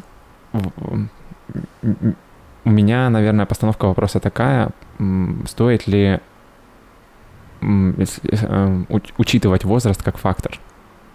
Однозначно стоит. Мне кажется, это прям вопрос, который такой. Потому что, на мой взгляд, а, важно учитывать все остальные факторы, помимо возраста. То есть, насколько люди могут вообще на одной волне общаться, а, насколько они, у них общие ценности, а, мировоззрение, цели по жизни, для чего они вообще семью заводят и так далее. А, Просто очень часто вот эти все факторы, они зависят от возраста. Они коррелируют, Да. наверное, с возрастом, но тут опять же зависит от того, от цели отношений. То есть если цель отношений — это создание семьи, рождение детей, их воспитание и долгая, счастливая совместная жизнь, то мне кажется, это возможно, м, если разница в возрасте превышает 3-5 лет. Ну, скажем, там 10-15 лет.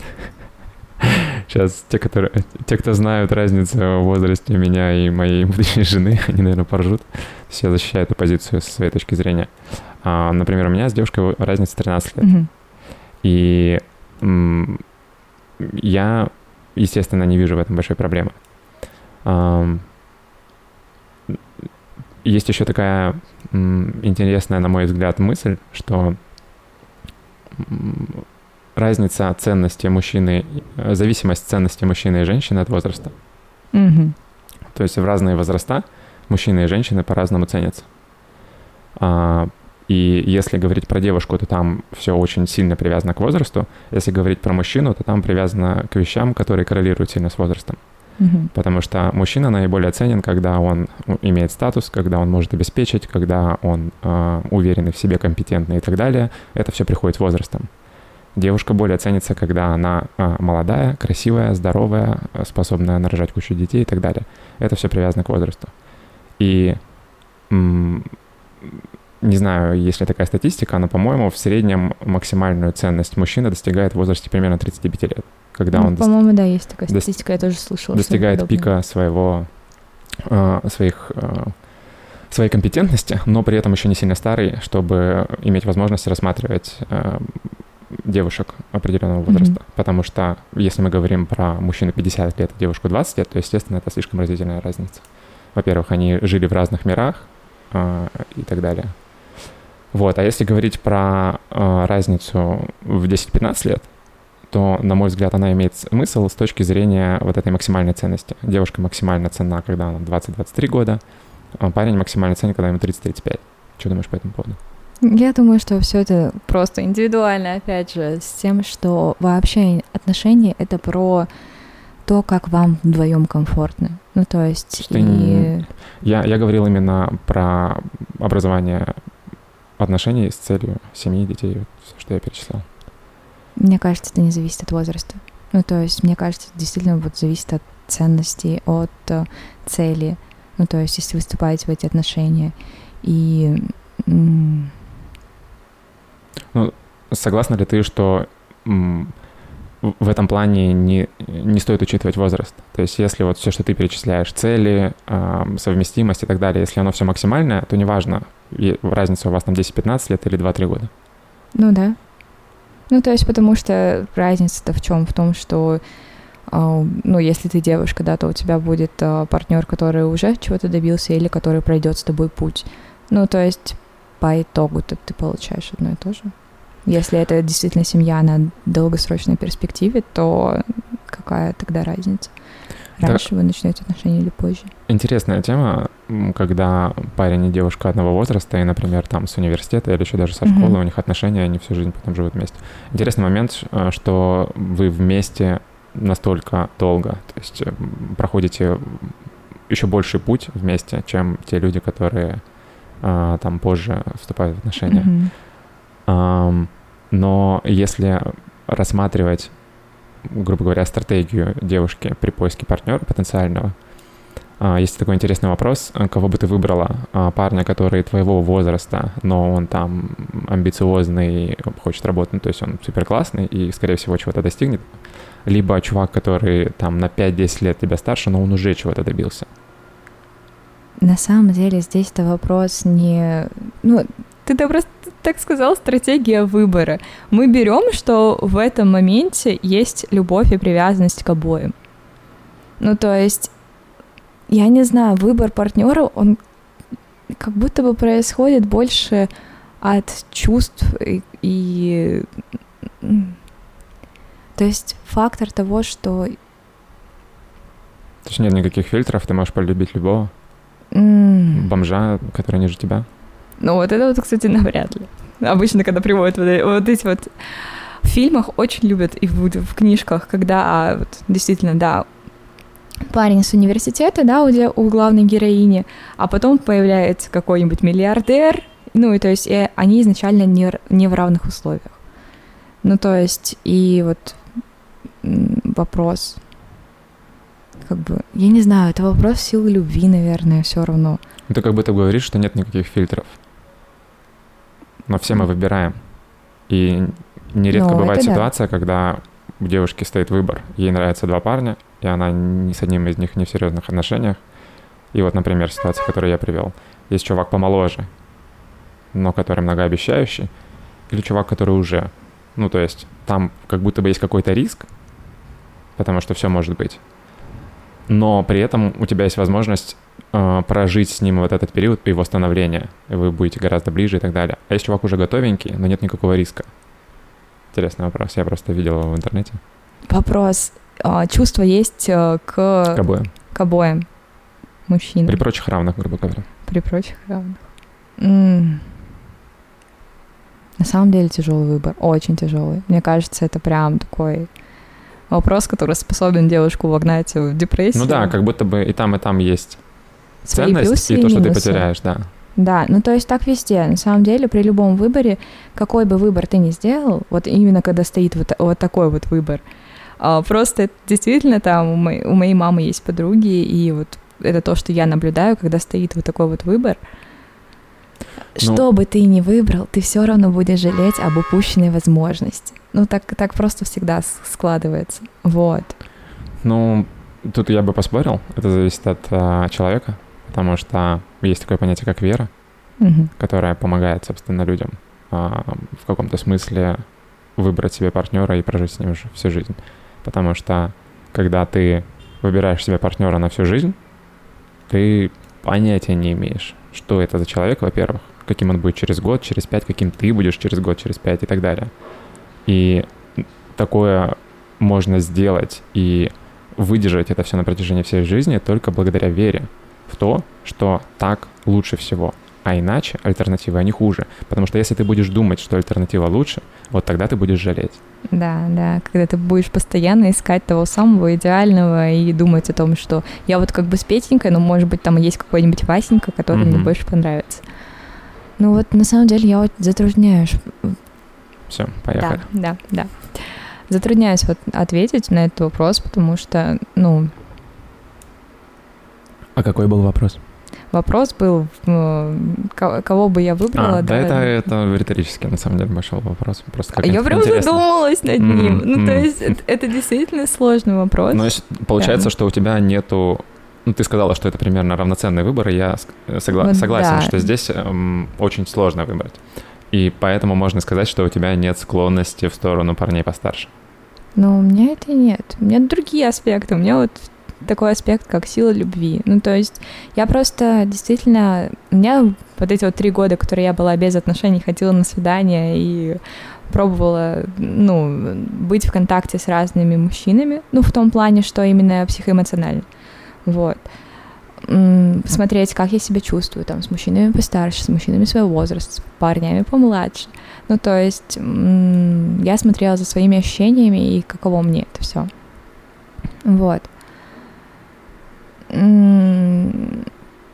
Были партнеры, которые прям в меня очень сильно влюблялись, были реализованы, да, и при этом ну, а я их не любила. Зачем он мне? Вообще, ну да, он успешный, у него свой бизнес. Ну, то есть у него прям какие-то уже такие значимые социальные вещи, да, и то есть вроде бы как вот, бери и наслаждайся жизнью, да, тебе там готовы обеспечивать а, вот эта вот вся женская мечта, а ну, а ты его не любишь, и, все. И то есть, и, и как? А потом, там, я не знаю, какой-нибудь... Кстати, так получалось, что я влюблялась в мужчину вот как раз-таки постарше, в плане либо, либо ровесники, либо там на 2, 3, 4 года старше. Вот. И это происходит редко. И то есть, и когда это происходит, у тебя вообще обычно не стоит выбора, а там тот или другой, или третий, или четвертый. Ты, ну, просто чувствуешь, что, а вот, ну, этот человек для тебя значим. И вот, ну, не то, что он там представляет тебе целым миром, а про то, что, ну, его значимость в твоих глазах, она уже как априори существует. И вот вопрос, который бы я, наверное, ставила, это кого я больше люблю, типа, этого парня или другого, если бы был выбор. А если ты не можешь выбрать с этой точки зрения? Вот, ну, как бы... Значит, ни тот, ни другой? Значит, ни тот, ни другой, да. На самом деле, ну, как бы... Сложный вопрос, просто потому что я не знаю, я не верю в то, что можно одинаково любить двух человек. Хорошо, давай, такой... давай к простому вопросу перейдем. Что давай. такое любовь? Ага, это простой вопрос. Я не могу на него ответить просто потому что, ну, это то, что просто существует, знаешь, ты воспринимаешь, как вот оно есть, но данность, и она бывает разная. В том, что ты можешь любить свою кошку, ты можешь любить своего друга, ты можешь любить партнера и любить родителей. Все это любовь, но она проявляется по-разному, потому что ты занимаешь в этот момент разные социальные роли. Ты можешь любить там, как э, дочка любит папу, да, то есть вот эти вот моменты, когда, ой, папулечка, ты там к нему бежишь, обнимаешь его, а можешь любить там как супруга, да, но вот та самая поддержка, надежный тыл, который ты обеспечиваешь своему партнеру, а можешь любить как друг и там прибежать, условно говоря, когда тебе подруга звонит и говорит, господи, я тут такое натворила в своих отношениях, и ты просто срываешься со всех своих планов и бежишь к ней просто для того, чтобы поддержать человека. Там, я не знаю, любовь к кошке проявляется в том, что ты там ее гладишь, а, вовремя, не знаю, меняешь лоток, гладишь ее, играешь с ней и так далее. Ну, то есть Любовь — это, ну, чувство, какое-то даже состояние, я бы сказала. Себя тоже любить. Есть такой момент с тем, чтобы там баловать себя, э, принимать себя такого, какой то есть, в плане относиться, конечно, критически, но не прям как у нас это любят, чтобы гнобить себя и уходить в самообичевание. Вот.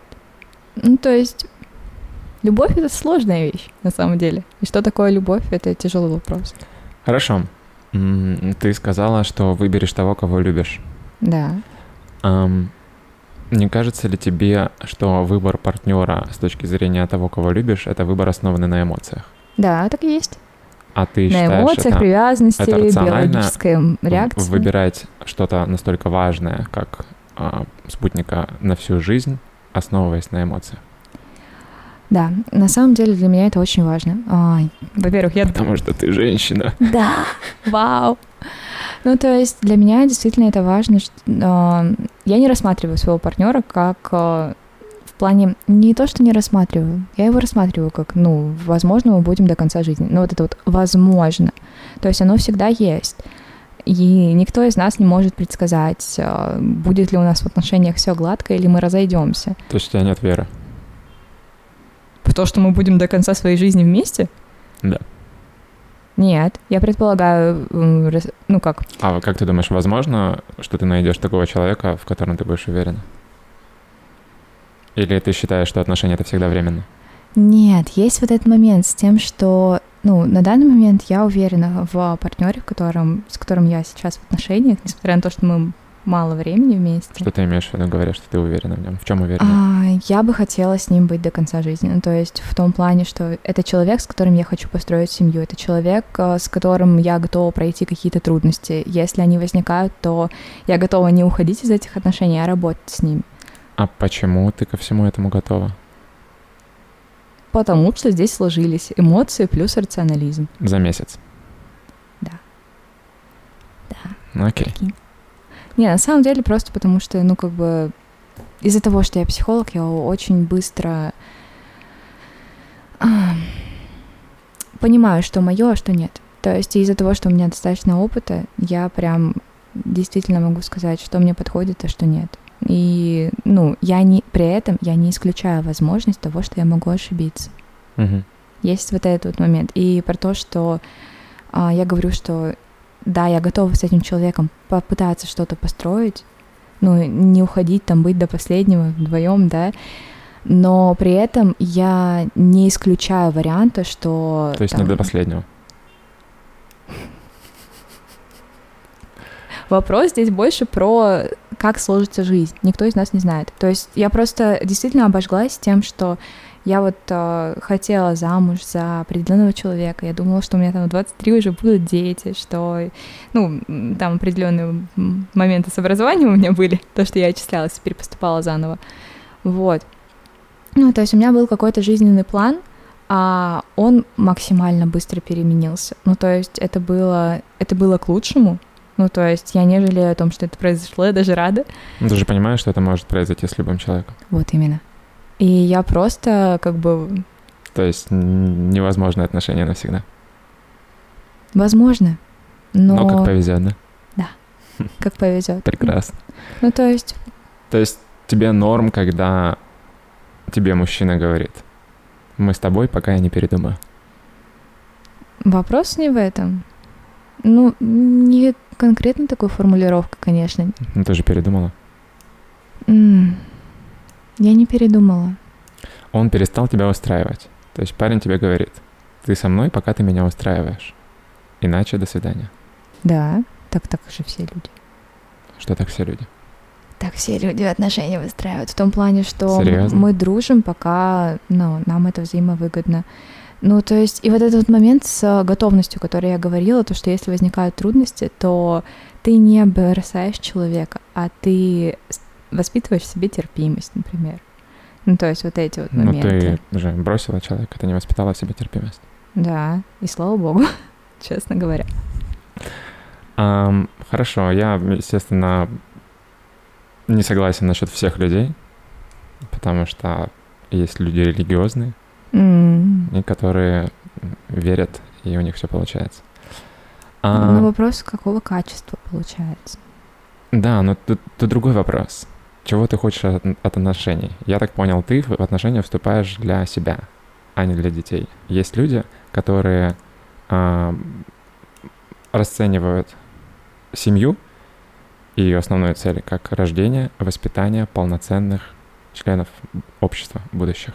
Но это как бы и все остальное, цель. И все, и все остальное уходит на второй план. Когда у тебя есть главная цель, это значит, что ты всеми остальными своими целями ради нее будешь жертвовать.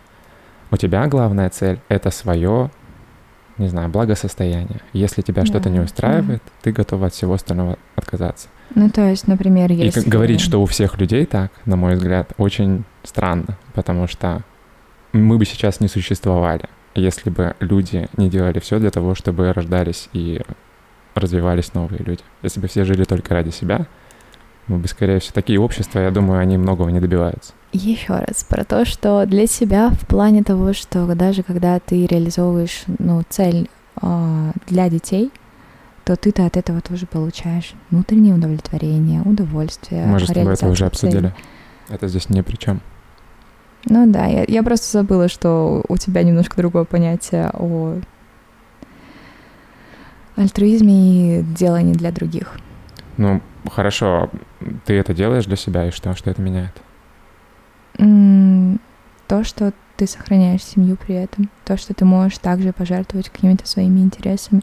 Да, ты, ты жертвуешь всем ради своей основной цели. Почему ты жертвуешь всем?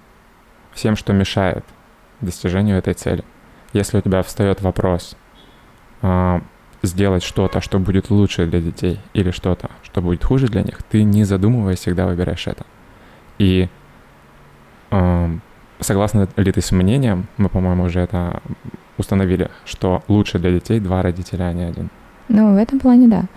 Поэтому, когда ты делаешь шаг в сторону того, что у тебя становится у твоих детей один родитель, а не два, это значит, что ты пожертвовала благополучием твоих детей ради того, чего хочешь ты?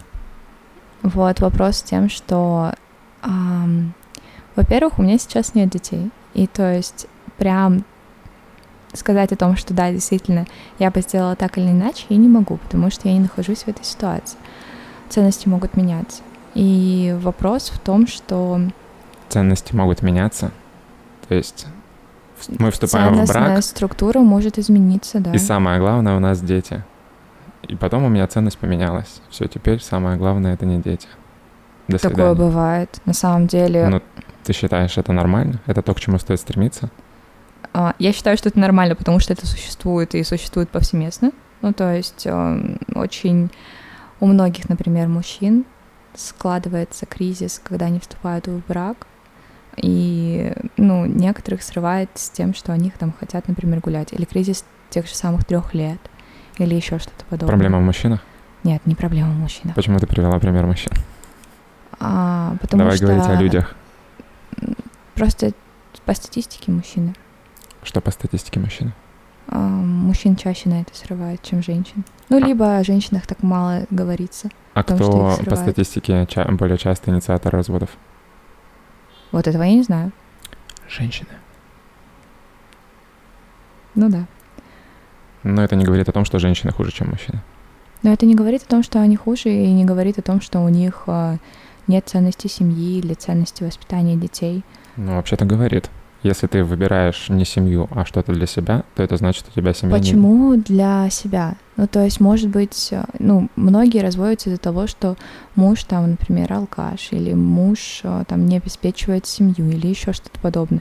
И очень многие считают в этот момент, что Многие сколько? ребенку Ты, щ- ты говоришь об этом, как будто это вот норма, которая большинство вот так вот. Когда человек что-то делает, он считает, что он делает лучшее из возможного. У меня так, складывается такое впечатление, что ты видишь семью как что-то, в чем столько негативного, что лучше не ставить это своей главной целью. Например, муж алкаш а, и так далее. Но если мы говорим о разводах, то, ну, это негативная сторона. Мне кажется, что ты вообще не боишься ам, развода, ты вообще не Нет. боишься одиночества и Нет. вообще не боишься ам, менее благополучных условий для своих детей. Ну, да, я этого не боюсь. А почему я должна этого бояться? Потому что это плохо, и нужно стремиться к лучшему. Я под боюсь, я имею в виду, м, не выбираешь это. Ну, то есть стремишься это, этого избежать. А, так, бояться и стремиться этого избежать. А, немножко разные вещи в моем понимании, потому что когда ты чего-то боишься, то вот как раз-таки этот страх тебя ограничивает. Когда ты стараешься этого избежать, то ты делаешь все, чтобы действительно этого избежать. Но есть какая-то вот та ценность, которая у меня сформирована, она дает мне вот эту вот возможность не класть себя на алтарь семьи, когда ты убиваешься настолько, что, ну, как бы уже все. Вот этот вот момент до последнего биться за семью, когда это уже спасти ее невозможно. Вот именно от этого момента С меня чего ты взяла, что невозможно? То есть ты берешь на себя ответственность решить, что это невозможно. Серьезный шаг. Я говорю, когда это невозможно. Ну, то есть, Ну, то есть, хороший вопрос, на самом Мгм. деле. Но я не готова до, до- идти прям до победного конца в плане того, чтобы слишком многим жертвовать. Ну, то есть у меня есть какой-то предел, которым я готова пожертвовать, что я готова положить на этот алтарь, но не всю себя. а ты знаешь, что мы всегда жертвуем. Неважно, хотим мы этого да, или нет. да, да, конечно. Ну, то есть, ам, Мы всегда что-то приобретаем, что-то теряем. Это нормально. ам, да, но вопрос в том, чего ты хочешь. И иногда ты можешь приобрести то, чего ты не хотела. Например, одиночество после 45 лет. Я не хотела влюбляться, на самом деле. Не об этом говорим. Нет, ну просто про то, что, ну, просто вот момент с тем, что я приобрела на данный момент то, чего я не хотела. Хорошо. Но это не, не говорит о том, что это плохо. Окей. Это говорит о том, что у меня перестроилось мировоззрение в этот момент. И жизнь тоже.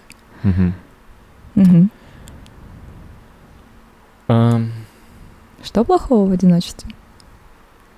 Что плохого в одиночестве? Да. Ну, я не знаю, страдания. Мне кажется, что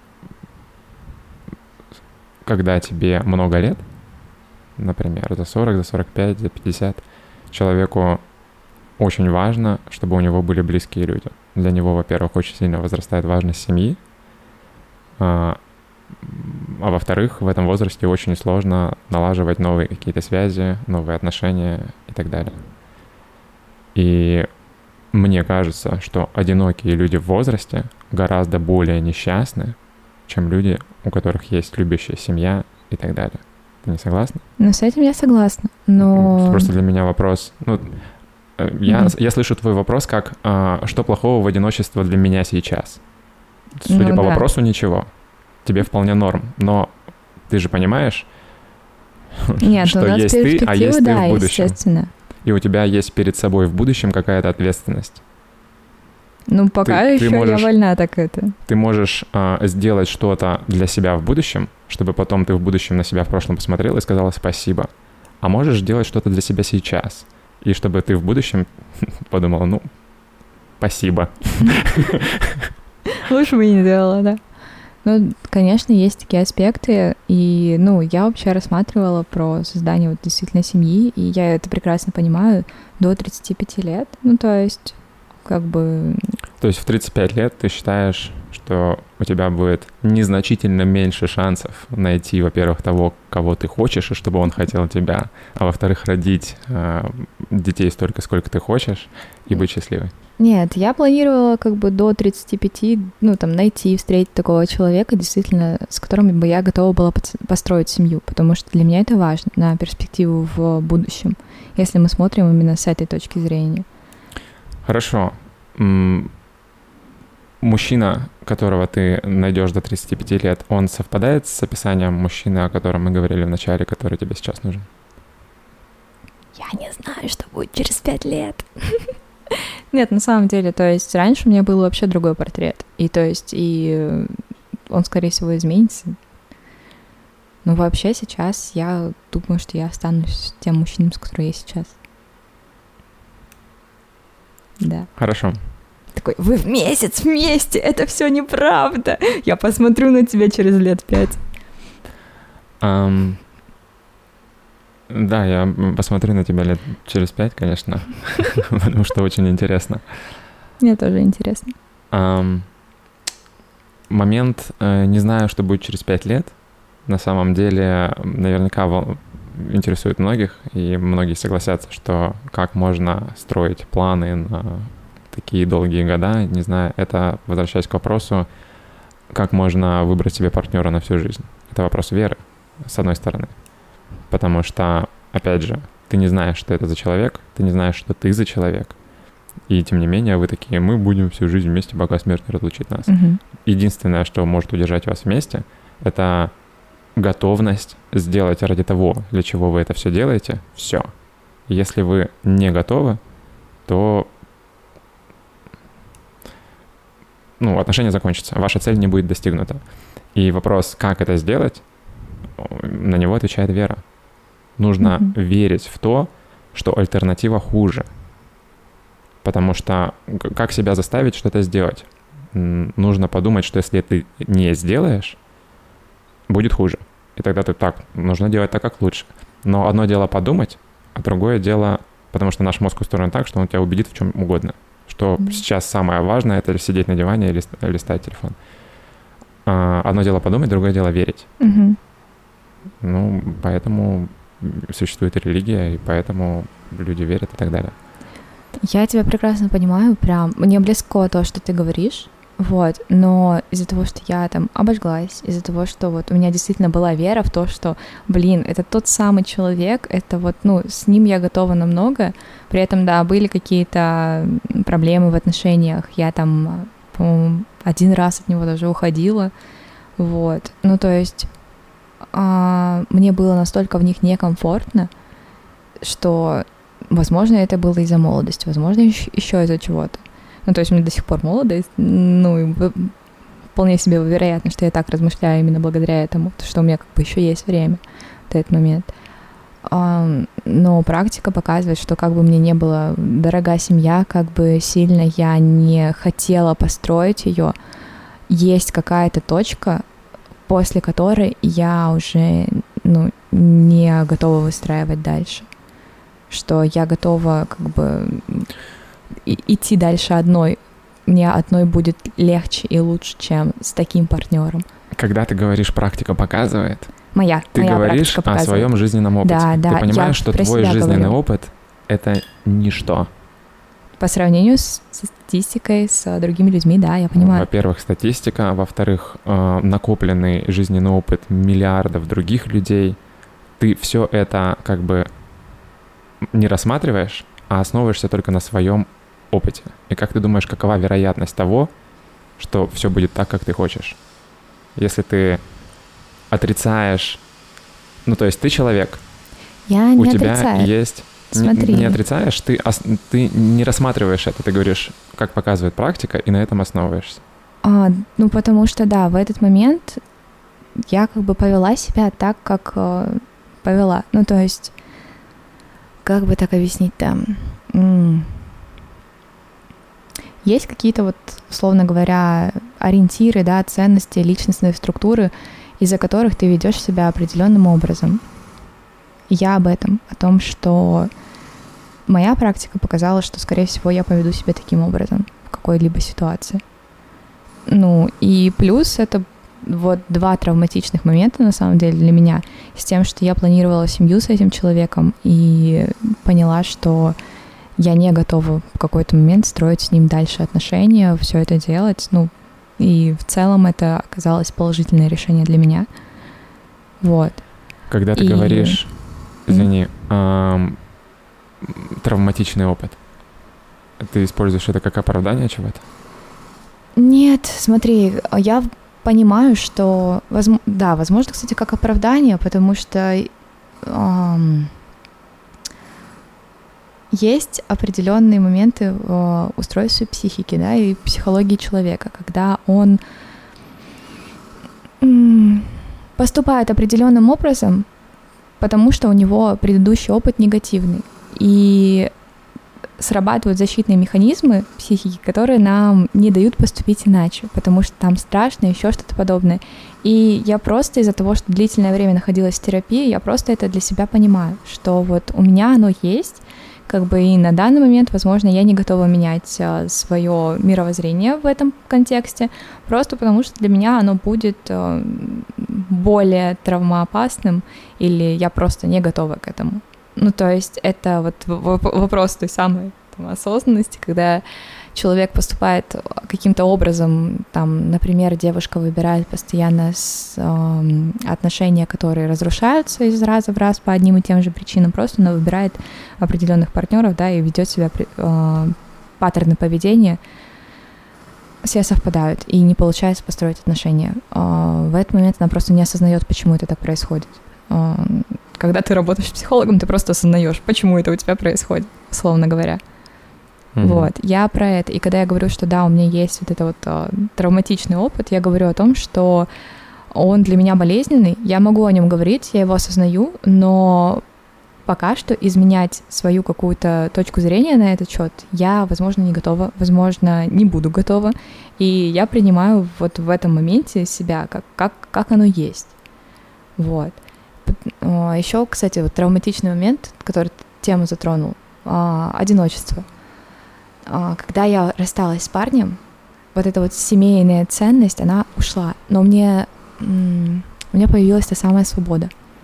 Свобода, когда тебя не ограничивают, когда ты действительно твоя жизнь не вертится вокруг одного человека. Ну, как?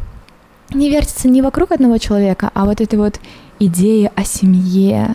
Ну, то есть у тебя появляются другие цели, ты узнаешь, что бывает по-другому. И первое время, у меня первый год, мне было очень сложно и тяжело. И вот это вот то самое одиночество меня накрывало настолько, что у меня была паническая атака. Ну, то есть прям действительно меня просто накрыло в один момент, потому что я пришла домой в пустую квартиру одна, и мне стало с этого очень плохо. Ну, надо объяснять, что такое паническая атака, нет? Как она происходит? Нет, не надо, спасибо. Ага, вот.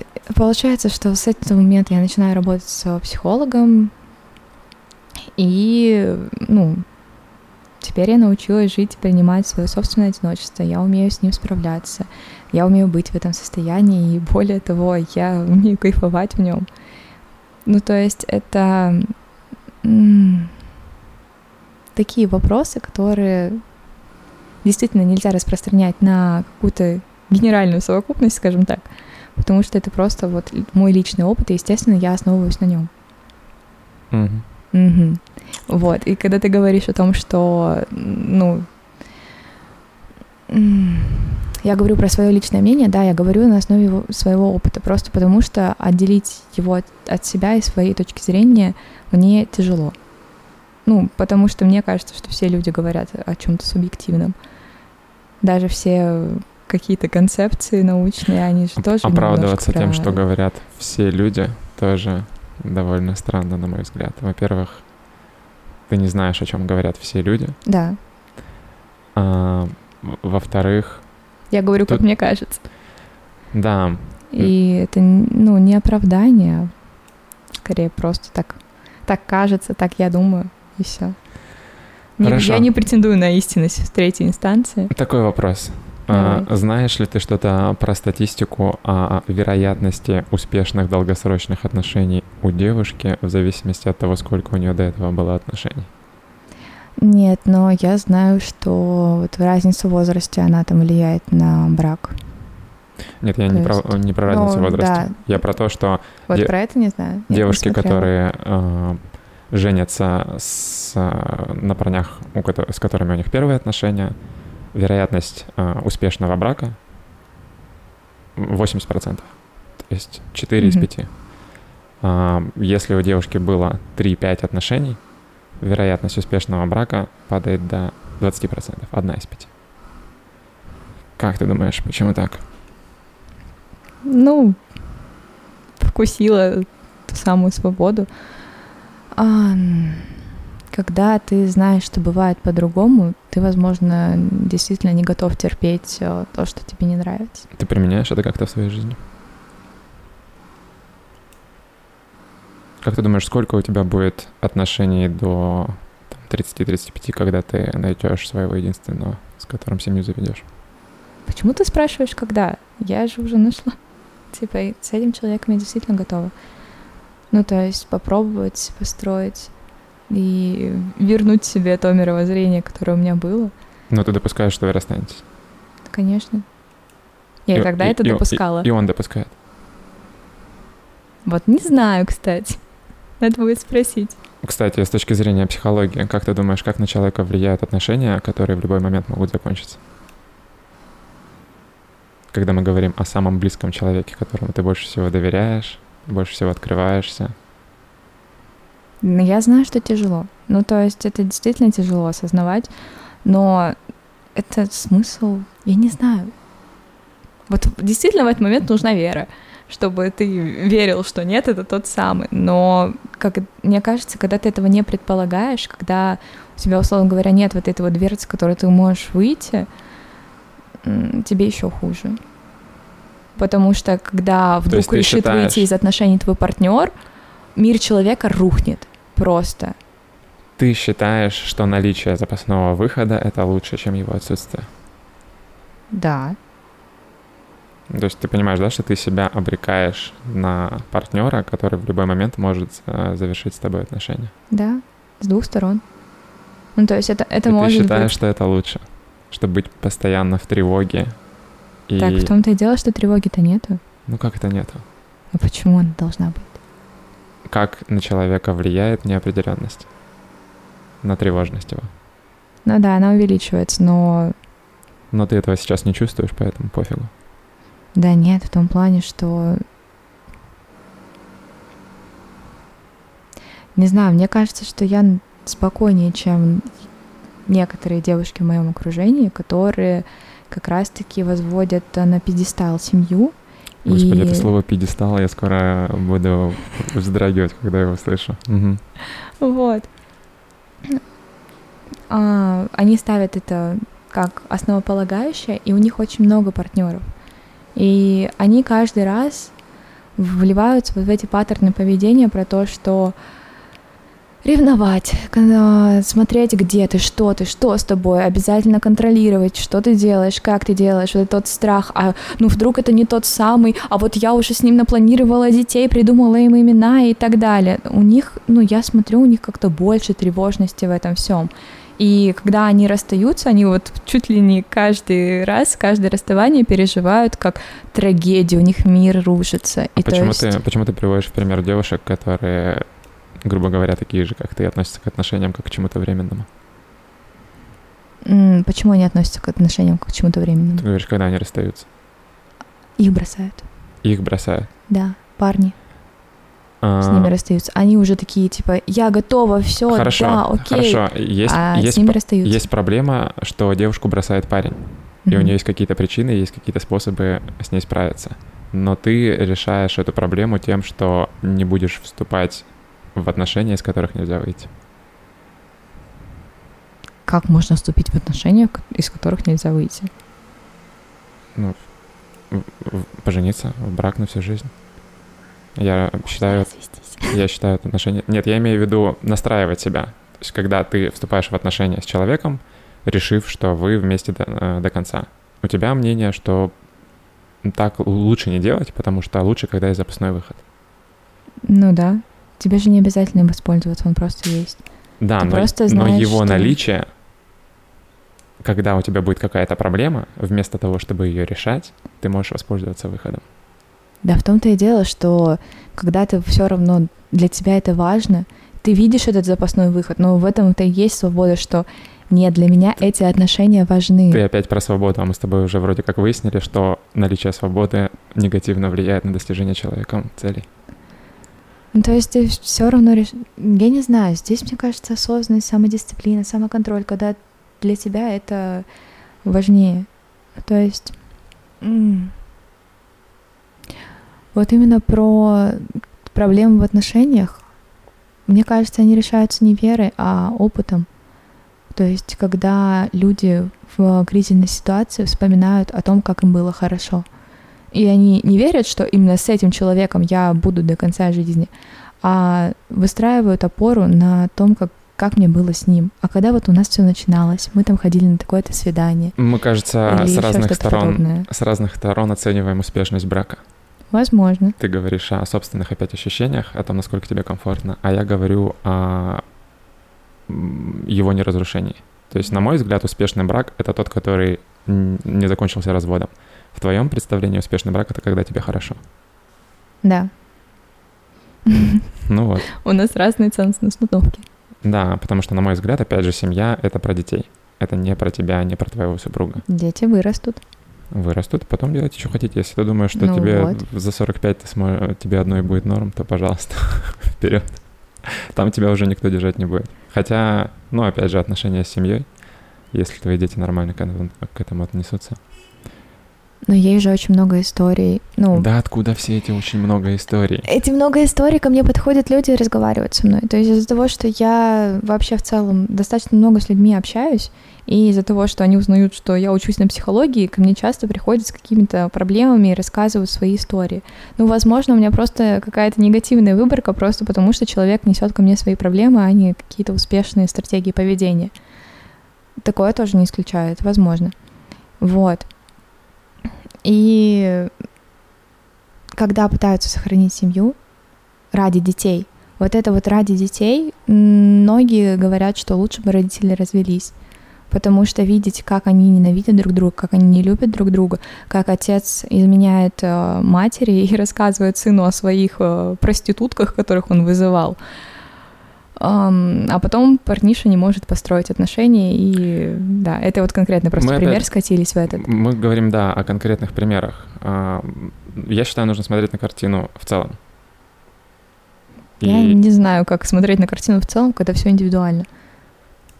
Ну, когда все индивидуально, да, невозможно посмотреть на картину в целом. То Ну есть вот. невозможно построить... а, как ты решаешь, что тебе делать, чтобы достичь цели, учитывая, что может произойти все, что угодно, что все люди разные, что нет никаких закономерностей, нет а, больших шансов или меньше шансов. Например, ты бы посоветовала а, девушке потолстеть, чтобы она нашла парня, которого она хочет. Все же люди разные, наверняка найдется парень, который ее полюбит такой, какая она есть. Нет, не стало бы, потому что парням в целом нравятся девушки, которые следят за собой, которые выглядят стройно, которые занимаются спортом и так далее. То есть есть какие-то все-таки закономерности. Когда ты говоришь, что все люди разные и может произойти все, что угодно, ты загоняешь себя в ситуацию, когда ты принимаешь нерациональные решения, основанные на том, что все, все возможно. Но если действительно все возможно. Да нет же. Все возможно с разной степенью вероятности. Ну, в этом плане, И- да. Ну так о чем речь? Ты э, есть правила, есть исключения. Если ты свою жизнь основываешь на исключениях, а не на правилах, что тебя ждет? Ты будешь Ну права во да, всех да. ситуациях, или ты будешь ошибаться чаще? Чаще ошибка, но... Ну так и зачем так жить? Не обрекаешь ли ты тем самым себя на страдания? Особенно если ты собираешься давать людям советы. Да в том-то и дело, что моя жизнь не похожа на то, что ты описываешь. В каком смысле? Ну, в том плане, чтобы, ну, я больше ошибалась или вообще вот это вот придерживание какой-то правильный, неправильный. Ну, то есть, Сколько тебе лет? Ты, ты не, про- не прожила еще ту жизнь, в которой ошибки человека что-то значат. Мы говорим про семью, про детей. ну да. Ты говоришь, я прожила, и пока мои ошибки на меня особо не влияли. Ну ты, да. ты вообще не жила, о тебе заботились э, родители до определенного возраста, и вот ты закончила университет, ты пустой лист. Ну, понимаешь? А есть э, накопленный жизненный опыт, есть, у тебя доступ есть к любой информации, и ты так рассуждаешь, что может произойти все, что угодно. Э, не стоит оценивать, э, строить свои э, решения, основываясь на какой-то статистике и так далее, потому что все возможно. Ну, то есть для меня Нет, смотря а, о, о какой статистике мы говорим. Если мы говорим о статистике брака, то, ну, там есть разные истории, в том числе... То есть статистика по бракам говорит, что нет никаких закономерностей, что бы ты ни делал.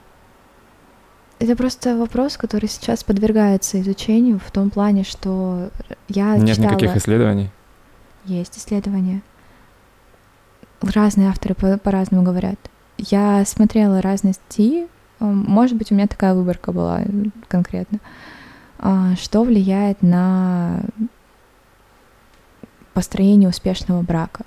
Там выделяются разные аспекты.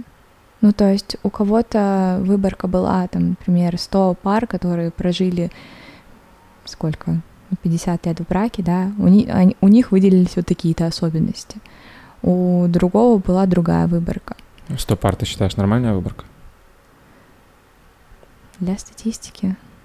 Там есть специальные формулы, которые ра- рассчитывают, насколько это все. Ну, если, если просто подумать о том, что в одной только России живет 140 миллионов человек, 100 пар это нормально, по-твоему? Нет, конечно. Сколько должно быть человек в исследованиях нормальных? В, иде- в идеале, мне кажется, что у всех бы людей взять, но это невозможно. Ну, естественно. Как правило, исследования Да. основываются на 10 тысячах людей. М. И выбор происходит по определенным критериям. Не просто мы заходим в один город, в один квартал и берем отсюда 10 тысяч людей. Ну да. Ну, то есть, как можно говорить об исследованиях, где 100 пар? Потом дело, что нельзя. Есть очень много... Ты по-английски говоришь? Нет. В основном социология гораздо больше развита Да. в западных странах. Там куча исследований, все что угодно.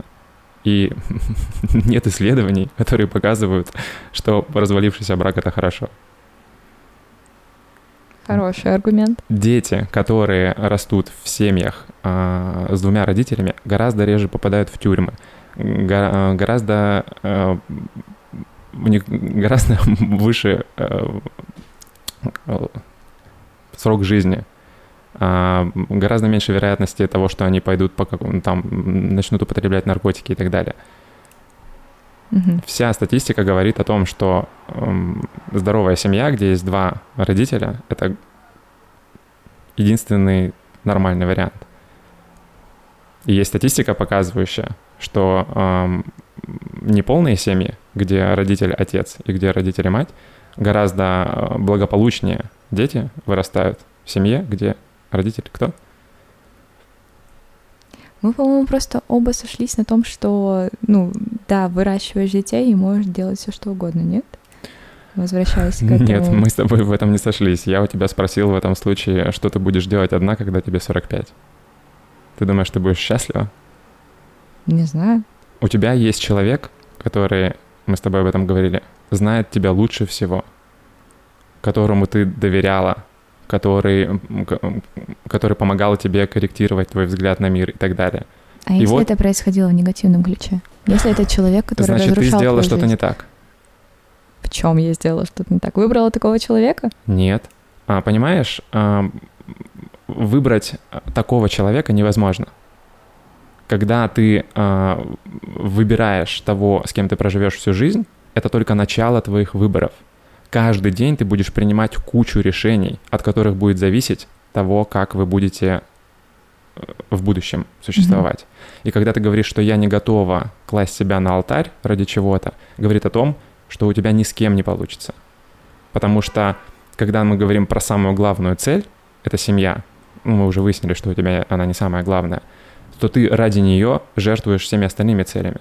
И когда ты говоришь, что это для тебя не главная цель, удивляться потом, что у тебя семья не удалась, не имеет никакого смысла. Так в том-то и дело, что мое мировоззрение сейчас основывается на том, что я делала все для того, чтобы сохранить отношения, для того, чтобы, ну, выстроить их каким-то определенным образом. В каком смысле ты делала все? Я пыталась их сохранить, я очень много разговаривала, пыталась там принять все, что имеется. Решение о расставании кто принял? Я приняла решение. Как можно говорить, что ты сделала все, если ты решила расстаться? Потому что это... Это когда тебя бросают, отношения... ты можешь сказать, что ты сделал все, что мог, но тебя все равно бросили. То есть ты не могла ничего сделать, потому что это зависело не от тебя. Но в данном случае это зависело от тебя. Ты решила. Все. Потому что эти отношения начали разрушать мою жизнь. В каком смысле? В смысле, начали разрушать меня, меня как личность. Uh, у меня начались депрессии. То есть это просто мое мировоззрение максимально ты считаешь, угнеталось. Ты Я счит... чувствовала себя в этих отношениях нехорошо. Ты считаешь, что у тебя депрессии начали появляться из-за твоего партнера или из-за твоих решений в жизни? Из-за моего партнера. Потому что тяжело быть, когда ты просишь обратную связь у человека, которому ты доверяешь, с которым ты выстраиваешь отношения, которому ты... Так, может быть, ты не должна трепельно... брать у него обратную связь? А зачем он тогда? Может быть, ты должна ему давать обратную связь, чтобы он чего-то добивался? Давала. Ну, то есть это была обратная связь и от меня в том числе. Ну, то есть ты считаешь, что ты идеальный партнер, а он отстойный. Нет, нет. И нет. дело не в тебе. Нет, я считаю не так. Мы оба косячили в отношениях, и там то, что сейчас называется абьюзом, было с двух сторон. Но со своей стороны я видела попытки хотя бы это сохранить, а с его стороны ноль.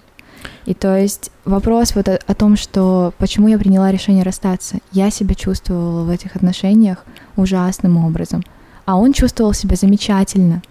Он чувствовал себя отлично. Я была самым счастливым, что было в его жизни, а как бы он в моей, ну, хорошо, что его нет, скажем так. Вот, вот здесь вопрос. Действительно ли стоит сохранять такие отношения? Ну, то есть положить себя на алтарь вот этого всего. Я пренебрегала своими какими-то... Положить на алтарь надо тоже записать. Классно. Пьедестал, алтарь. Отличный справочник собирается. Ой, я рада, что тебе нравится. Ну, как бы я это делала. Во-первых... Жертвовала с, своими интересами в интересах другого человека. Когда ты выбираешь есть... партнера, который не может дать тебе то, чего ты хочешь, угу. ты поступаешь неправильно потому что у тебя а, можно ли м, основывать свои ожидания от партнера от чего-то такого важного, как человек, с которым ты собираешься прожить всю жизнь, на своем личном опыте, когда тебе, сколько вам было, 18-19? Ну да. А, и Но при этом я... статистика же рано заключенных браков говорит о том, что они, по-моему, крепче и дольше. Да, ты, когда мог... они... ты, ты могла это проверить, но ты выбрала себя. Да. Ты сказала, что моя жизнь Мне стала важнее. разрушаться. Да, да. И ты посчитала, что это из-за того, что ты выбрала неправильного партнера. Как ты думаешь, сколько раз это будет повторяться? Почему в следующий раз, когда твой нынешний партнер окажется а, мешающим тебе развиваться дальше, не окажется твоей преградой, ты не выберешь себя. Не мешающим развиваться. Разрушающим, разрушающим тебя, хорошо. да. То есть... Я выберу уйти из этих отношений действительно, потому что, ну, а зачем в них находиться? Ну... Просто чтобы верить, что однажды он перестанет тебя разрушать?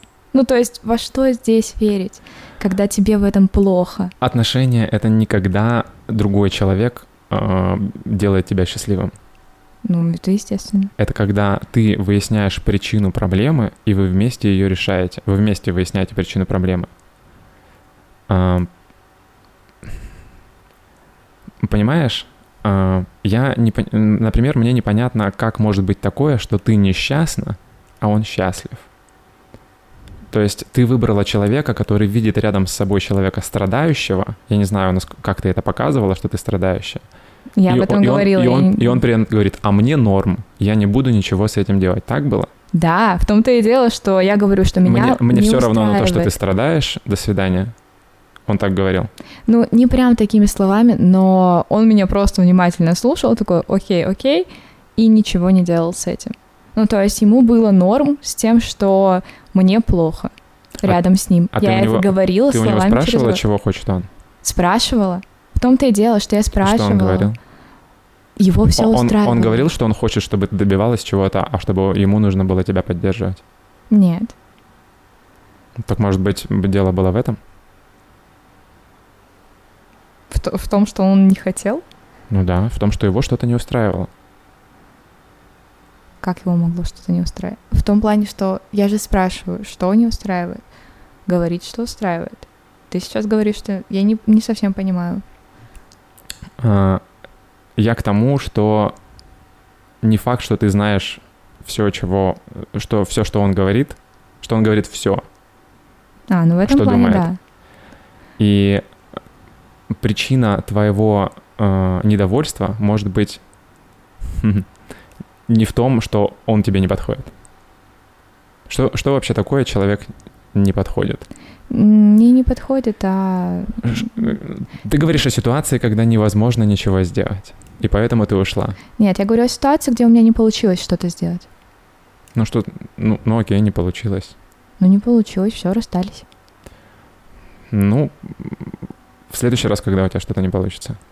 Ты думаешь, у тебя, ты думаешь, ты найдешь партнера, с которым у тебя всегда все будет получаться? Не всегда все получается. Что, а... что делать, когда что-то не получается?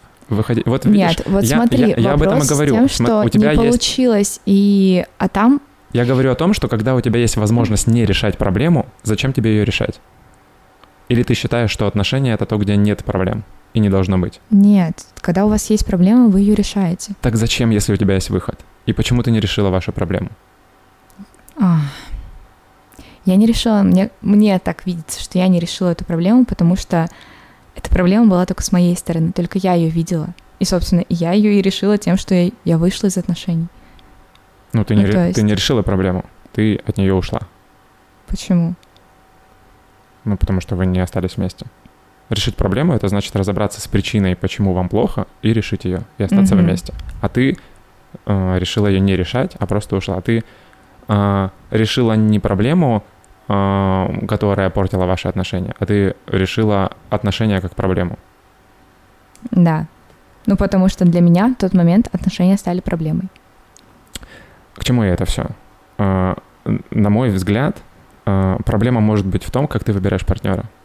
Ты выбираешь партнера, который тебя рано или поздно начнет не устраивать.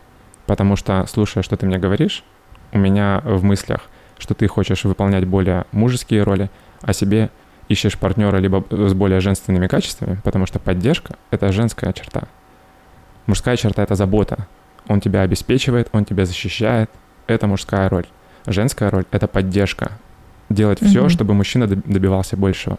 У тебя более мужская позиция, и ты себе ищешь либо более женственного парня, который рано или поздно тебе надоест, либо ты ищешь парня, который еще пока ничего не понимает, и поэтому вот так вот реагирует, что тебе плохо, но и пофигу, потому что какого черта ты вообще ведешь себя как парень, я должен быть парнем. Тебе ничего этого не говорит, тебя это не устраивает, и отношения заканчиваются. Возможно. Подумай, пожалуйста, об этом. Обязательно. Я предлагаю закругляться, Хорошо. потому что мы уже засиделись. А, угу. Единственное, я хотел в завершение прочитать один очень классный список. Есть канал а, с подкастами, такой угу. же, откуда я идею, собственно, спер. А, их несколько. Один из подкастов, там девушка ведущая, и она набросала список такой коллабор- коллаборативный. Общалась много с парнями, которые а, оцениваются в Америке как а, очень mm-hmm. выс- мужчины высокой ценности, которые дофига зарабатывают, молодые, успешные и так далее. И набросала список успешной, не успешной, а высокоценной девушки с их точки зрения. Интересно? Да, интересно, конечно. Эм, экнул, сейчас я запишу. Два раза вроде всего, да? Ну, кстати, да. Я просто смотрел вчера кино Питер ФМ и задумался, как веду... Ты ведущий на радио вроде говорила, работала? Да. Как ведущие на радио не экают и постоянно говорят?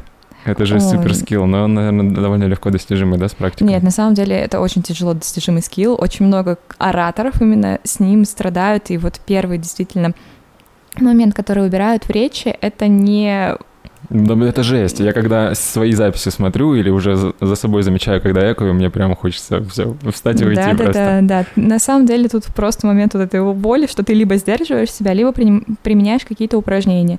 Там одно из упражнений ты можешь очень медленно разговаривать и вот в моменты не бояться пауз, пауз. Да. да, да, да, не экать, никак их не заполнять и вот привыкать к тому, что в твоей речи могут быть вот эти вот пробелы, тишины, и это нормально. Да, тишина лучше, чем... э. Круто, познавательная страничка.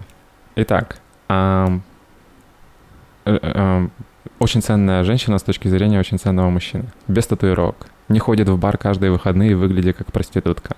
Без тонны макияжа, накладных ресниц и очень большой подводки для глаз. Не шопоголик. Без пирсинга, за исключением ушей.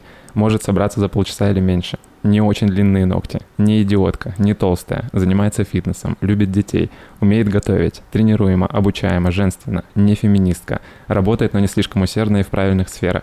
Не хочет карьеру больше, чем семью. Не говорит слова. Партнер, знак зодиака, в поисках коннекта, энергия, травма, токсичная маскулинность, моя правда, восстановление, нарциссичный бывший, абьюзивный бывший, не осуждай, да, но я делала слишком много и позволила ему мной воспользоваться. Травма поколения, я в моей женской энергии. Мужчина всегда пялится и подходит ко мне. Я буду слабой рядом с правильным мужчиной. Все мужики козлы. Он должен зарабатывать 500 тысяч. Мне не нужен мужчина. А, мое кольцо стоит столько-то. Финансовые оскорбления. Я стала женственной. А, мне нужен мужчина, который будет меня... А, мне нужен мужчина, который будет меня поддерживать. Мгм. М, А, А, вот оно. У нас должен быть вайб. Я так чувствую. Я традиционная, если не девственница. Кто тебя ранил? А, Внутреннее женоненавич- женоненавистничество. Я повышаю свой уровень. Мне нужно, чтобы мужчина был на моем уровне. Я босс. Я плохая сучка. Эти мужчины нищие. Я и есть ценность. Я десятка. Он должен помогать мне в том, чем я занимаюсь. А, Не все женщины такие. Мне нужен кто-то подходящий моей энергии. Я его покой. Сломленные мужчины. Мужчинам нужен только секс. Мое тело – мой выбор. Он ударил меня сильнее, чем я его. Бодипозитив. Я не толстая, а пласт сайз или плотная. Энергия маленького члена. Мой бывший был нарциссом. Я королева. Слова, которые она говорит. Я тебе доверяю, я тебя поддерживаю, как скажешь, дорогой, спасибо, я тебя прикрою, вот что сегодня на ужин. Мне кажется, что, или я думаю, что, а, что мне для тебя сделать, как я могу помочь, я горжусь тобой, я верю в тебя, без тебя я бы не справилась, ты мне нужен, я люблю тебя, я скучаю по тебе, я беспокоюсь за тебя, я хочу тебя, я восхищаюсь тобой. Зайди в спальню и сними штаны перед тем, как пойдешь на работу. Ты меня вдохновляешь, спасибо, что так усердно работаешь. Милый, я знаю, что ты не имел это в виду, я переживу, это не страшно. Самое что интересно, несмотря на то, что у меня есть вот эта вот фраза про поддержку, я своему мужчине говорю все остальное. То, что я тебя ценю, я тебя люблю, я по тебе скучаю. Вот этот вот аспект с тем, что, э, ну, сегодня буквально утром был диалог, когда он такой, а, он меня будет, и ка- каждый день из-за того, что я тяжело просыпаюсь сейчас, а, завтрак накладывает мне он. И он такой, что ты будешь на завтрак? Я такая, ну, я-то буду кашу, но лучше бы твой член. Ну, и то есть вот такие вот фразочки, они, да, Окей. А как они ты, есть. как ты, э, скажи, пожалуйста, согласилась прийти в квартиру к незнакомому парню? А, во-первых, я не знала, что это будет квартира. Серьезно, я не говорил? Да, А, ты не спросила. я не спрашивала, да. Потом я такая смотрю, такая в целом, ну, окей, ладно. Плюс, ну, посмотрела твои подкасты А. уже, которые есть. Черт, ну, то надо все есть скрыть.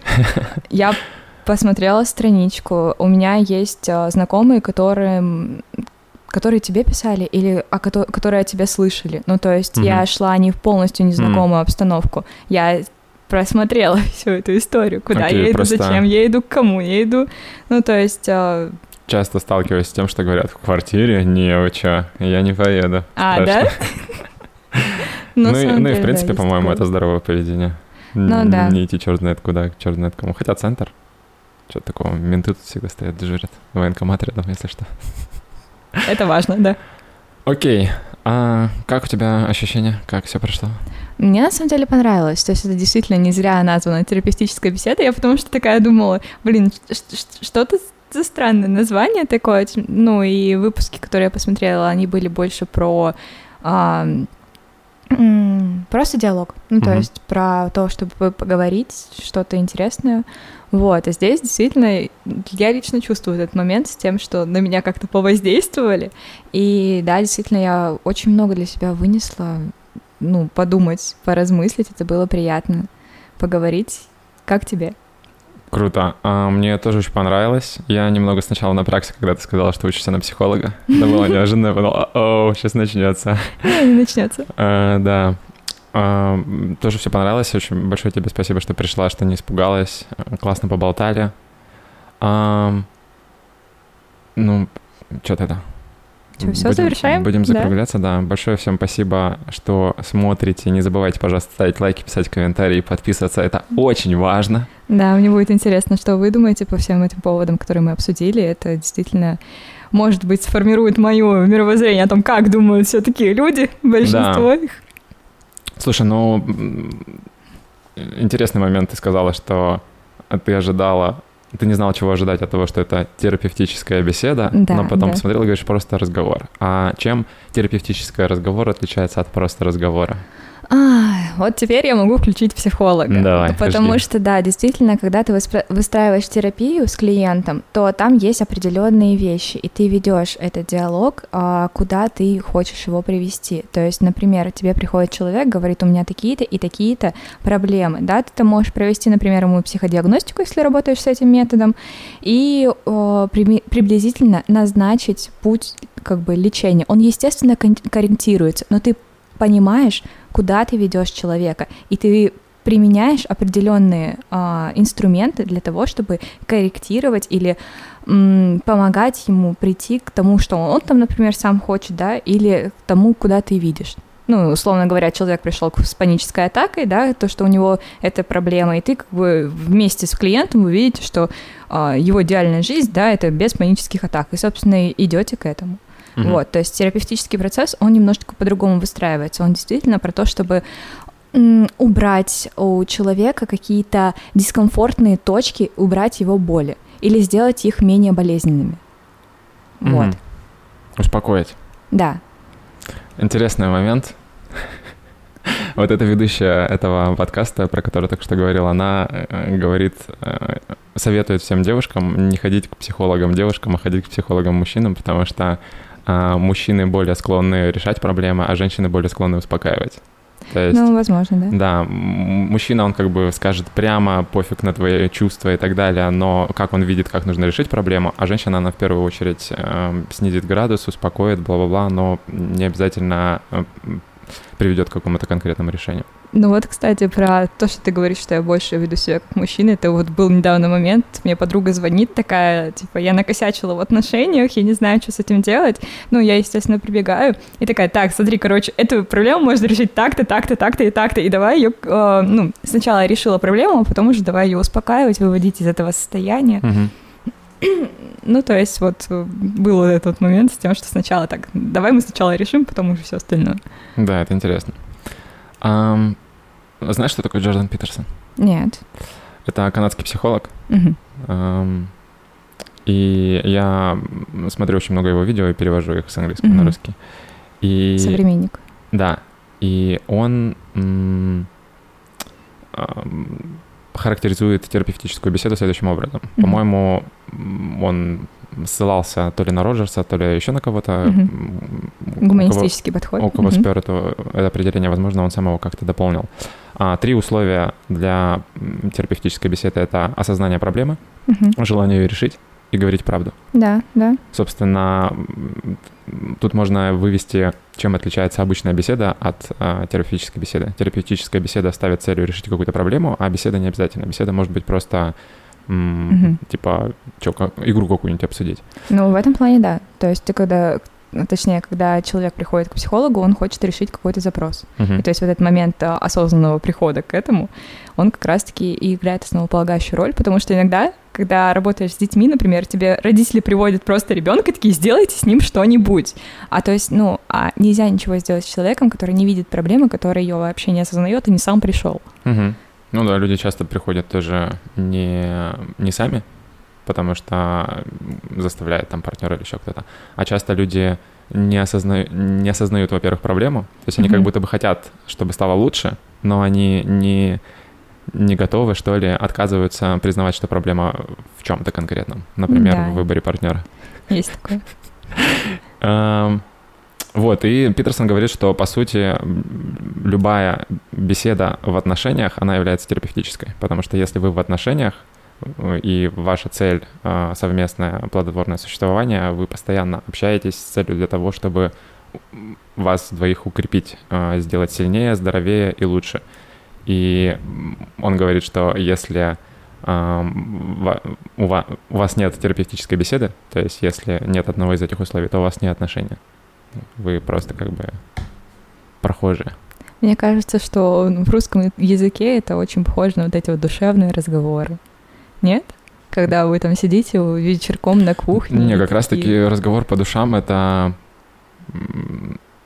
просто звучит как э, поделиться чем-то глубоким, но не с целью mm. э, решения проблемы. Просто как бы провести время.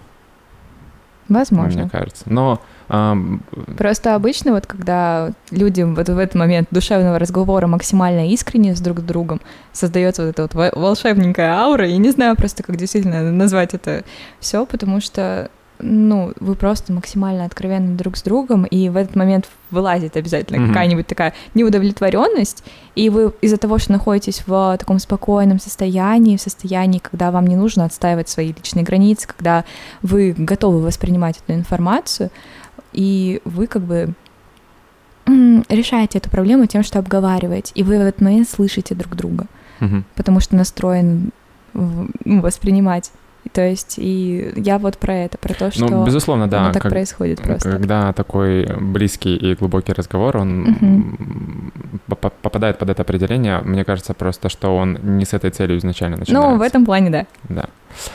Окей, все, тогда всем спасибо, спасибо, Вика. Угу. Спасибо а, тебе. Всем пока, до свидания. Не знаю, как заканчивать, давайте я. Огонь.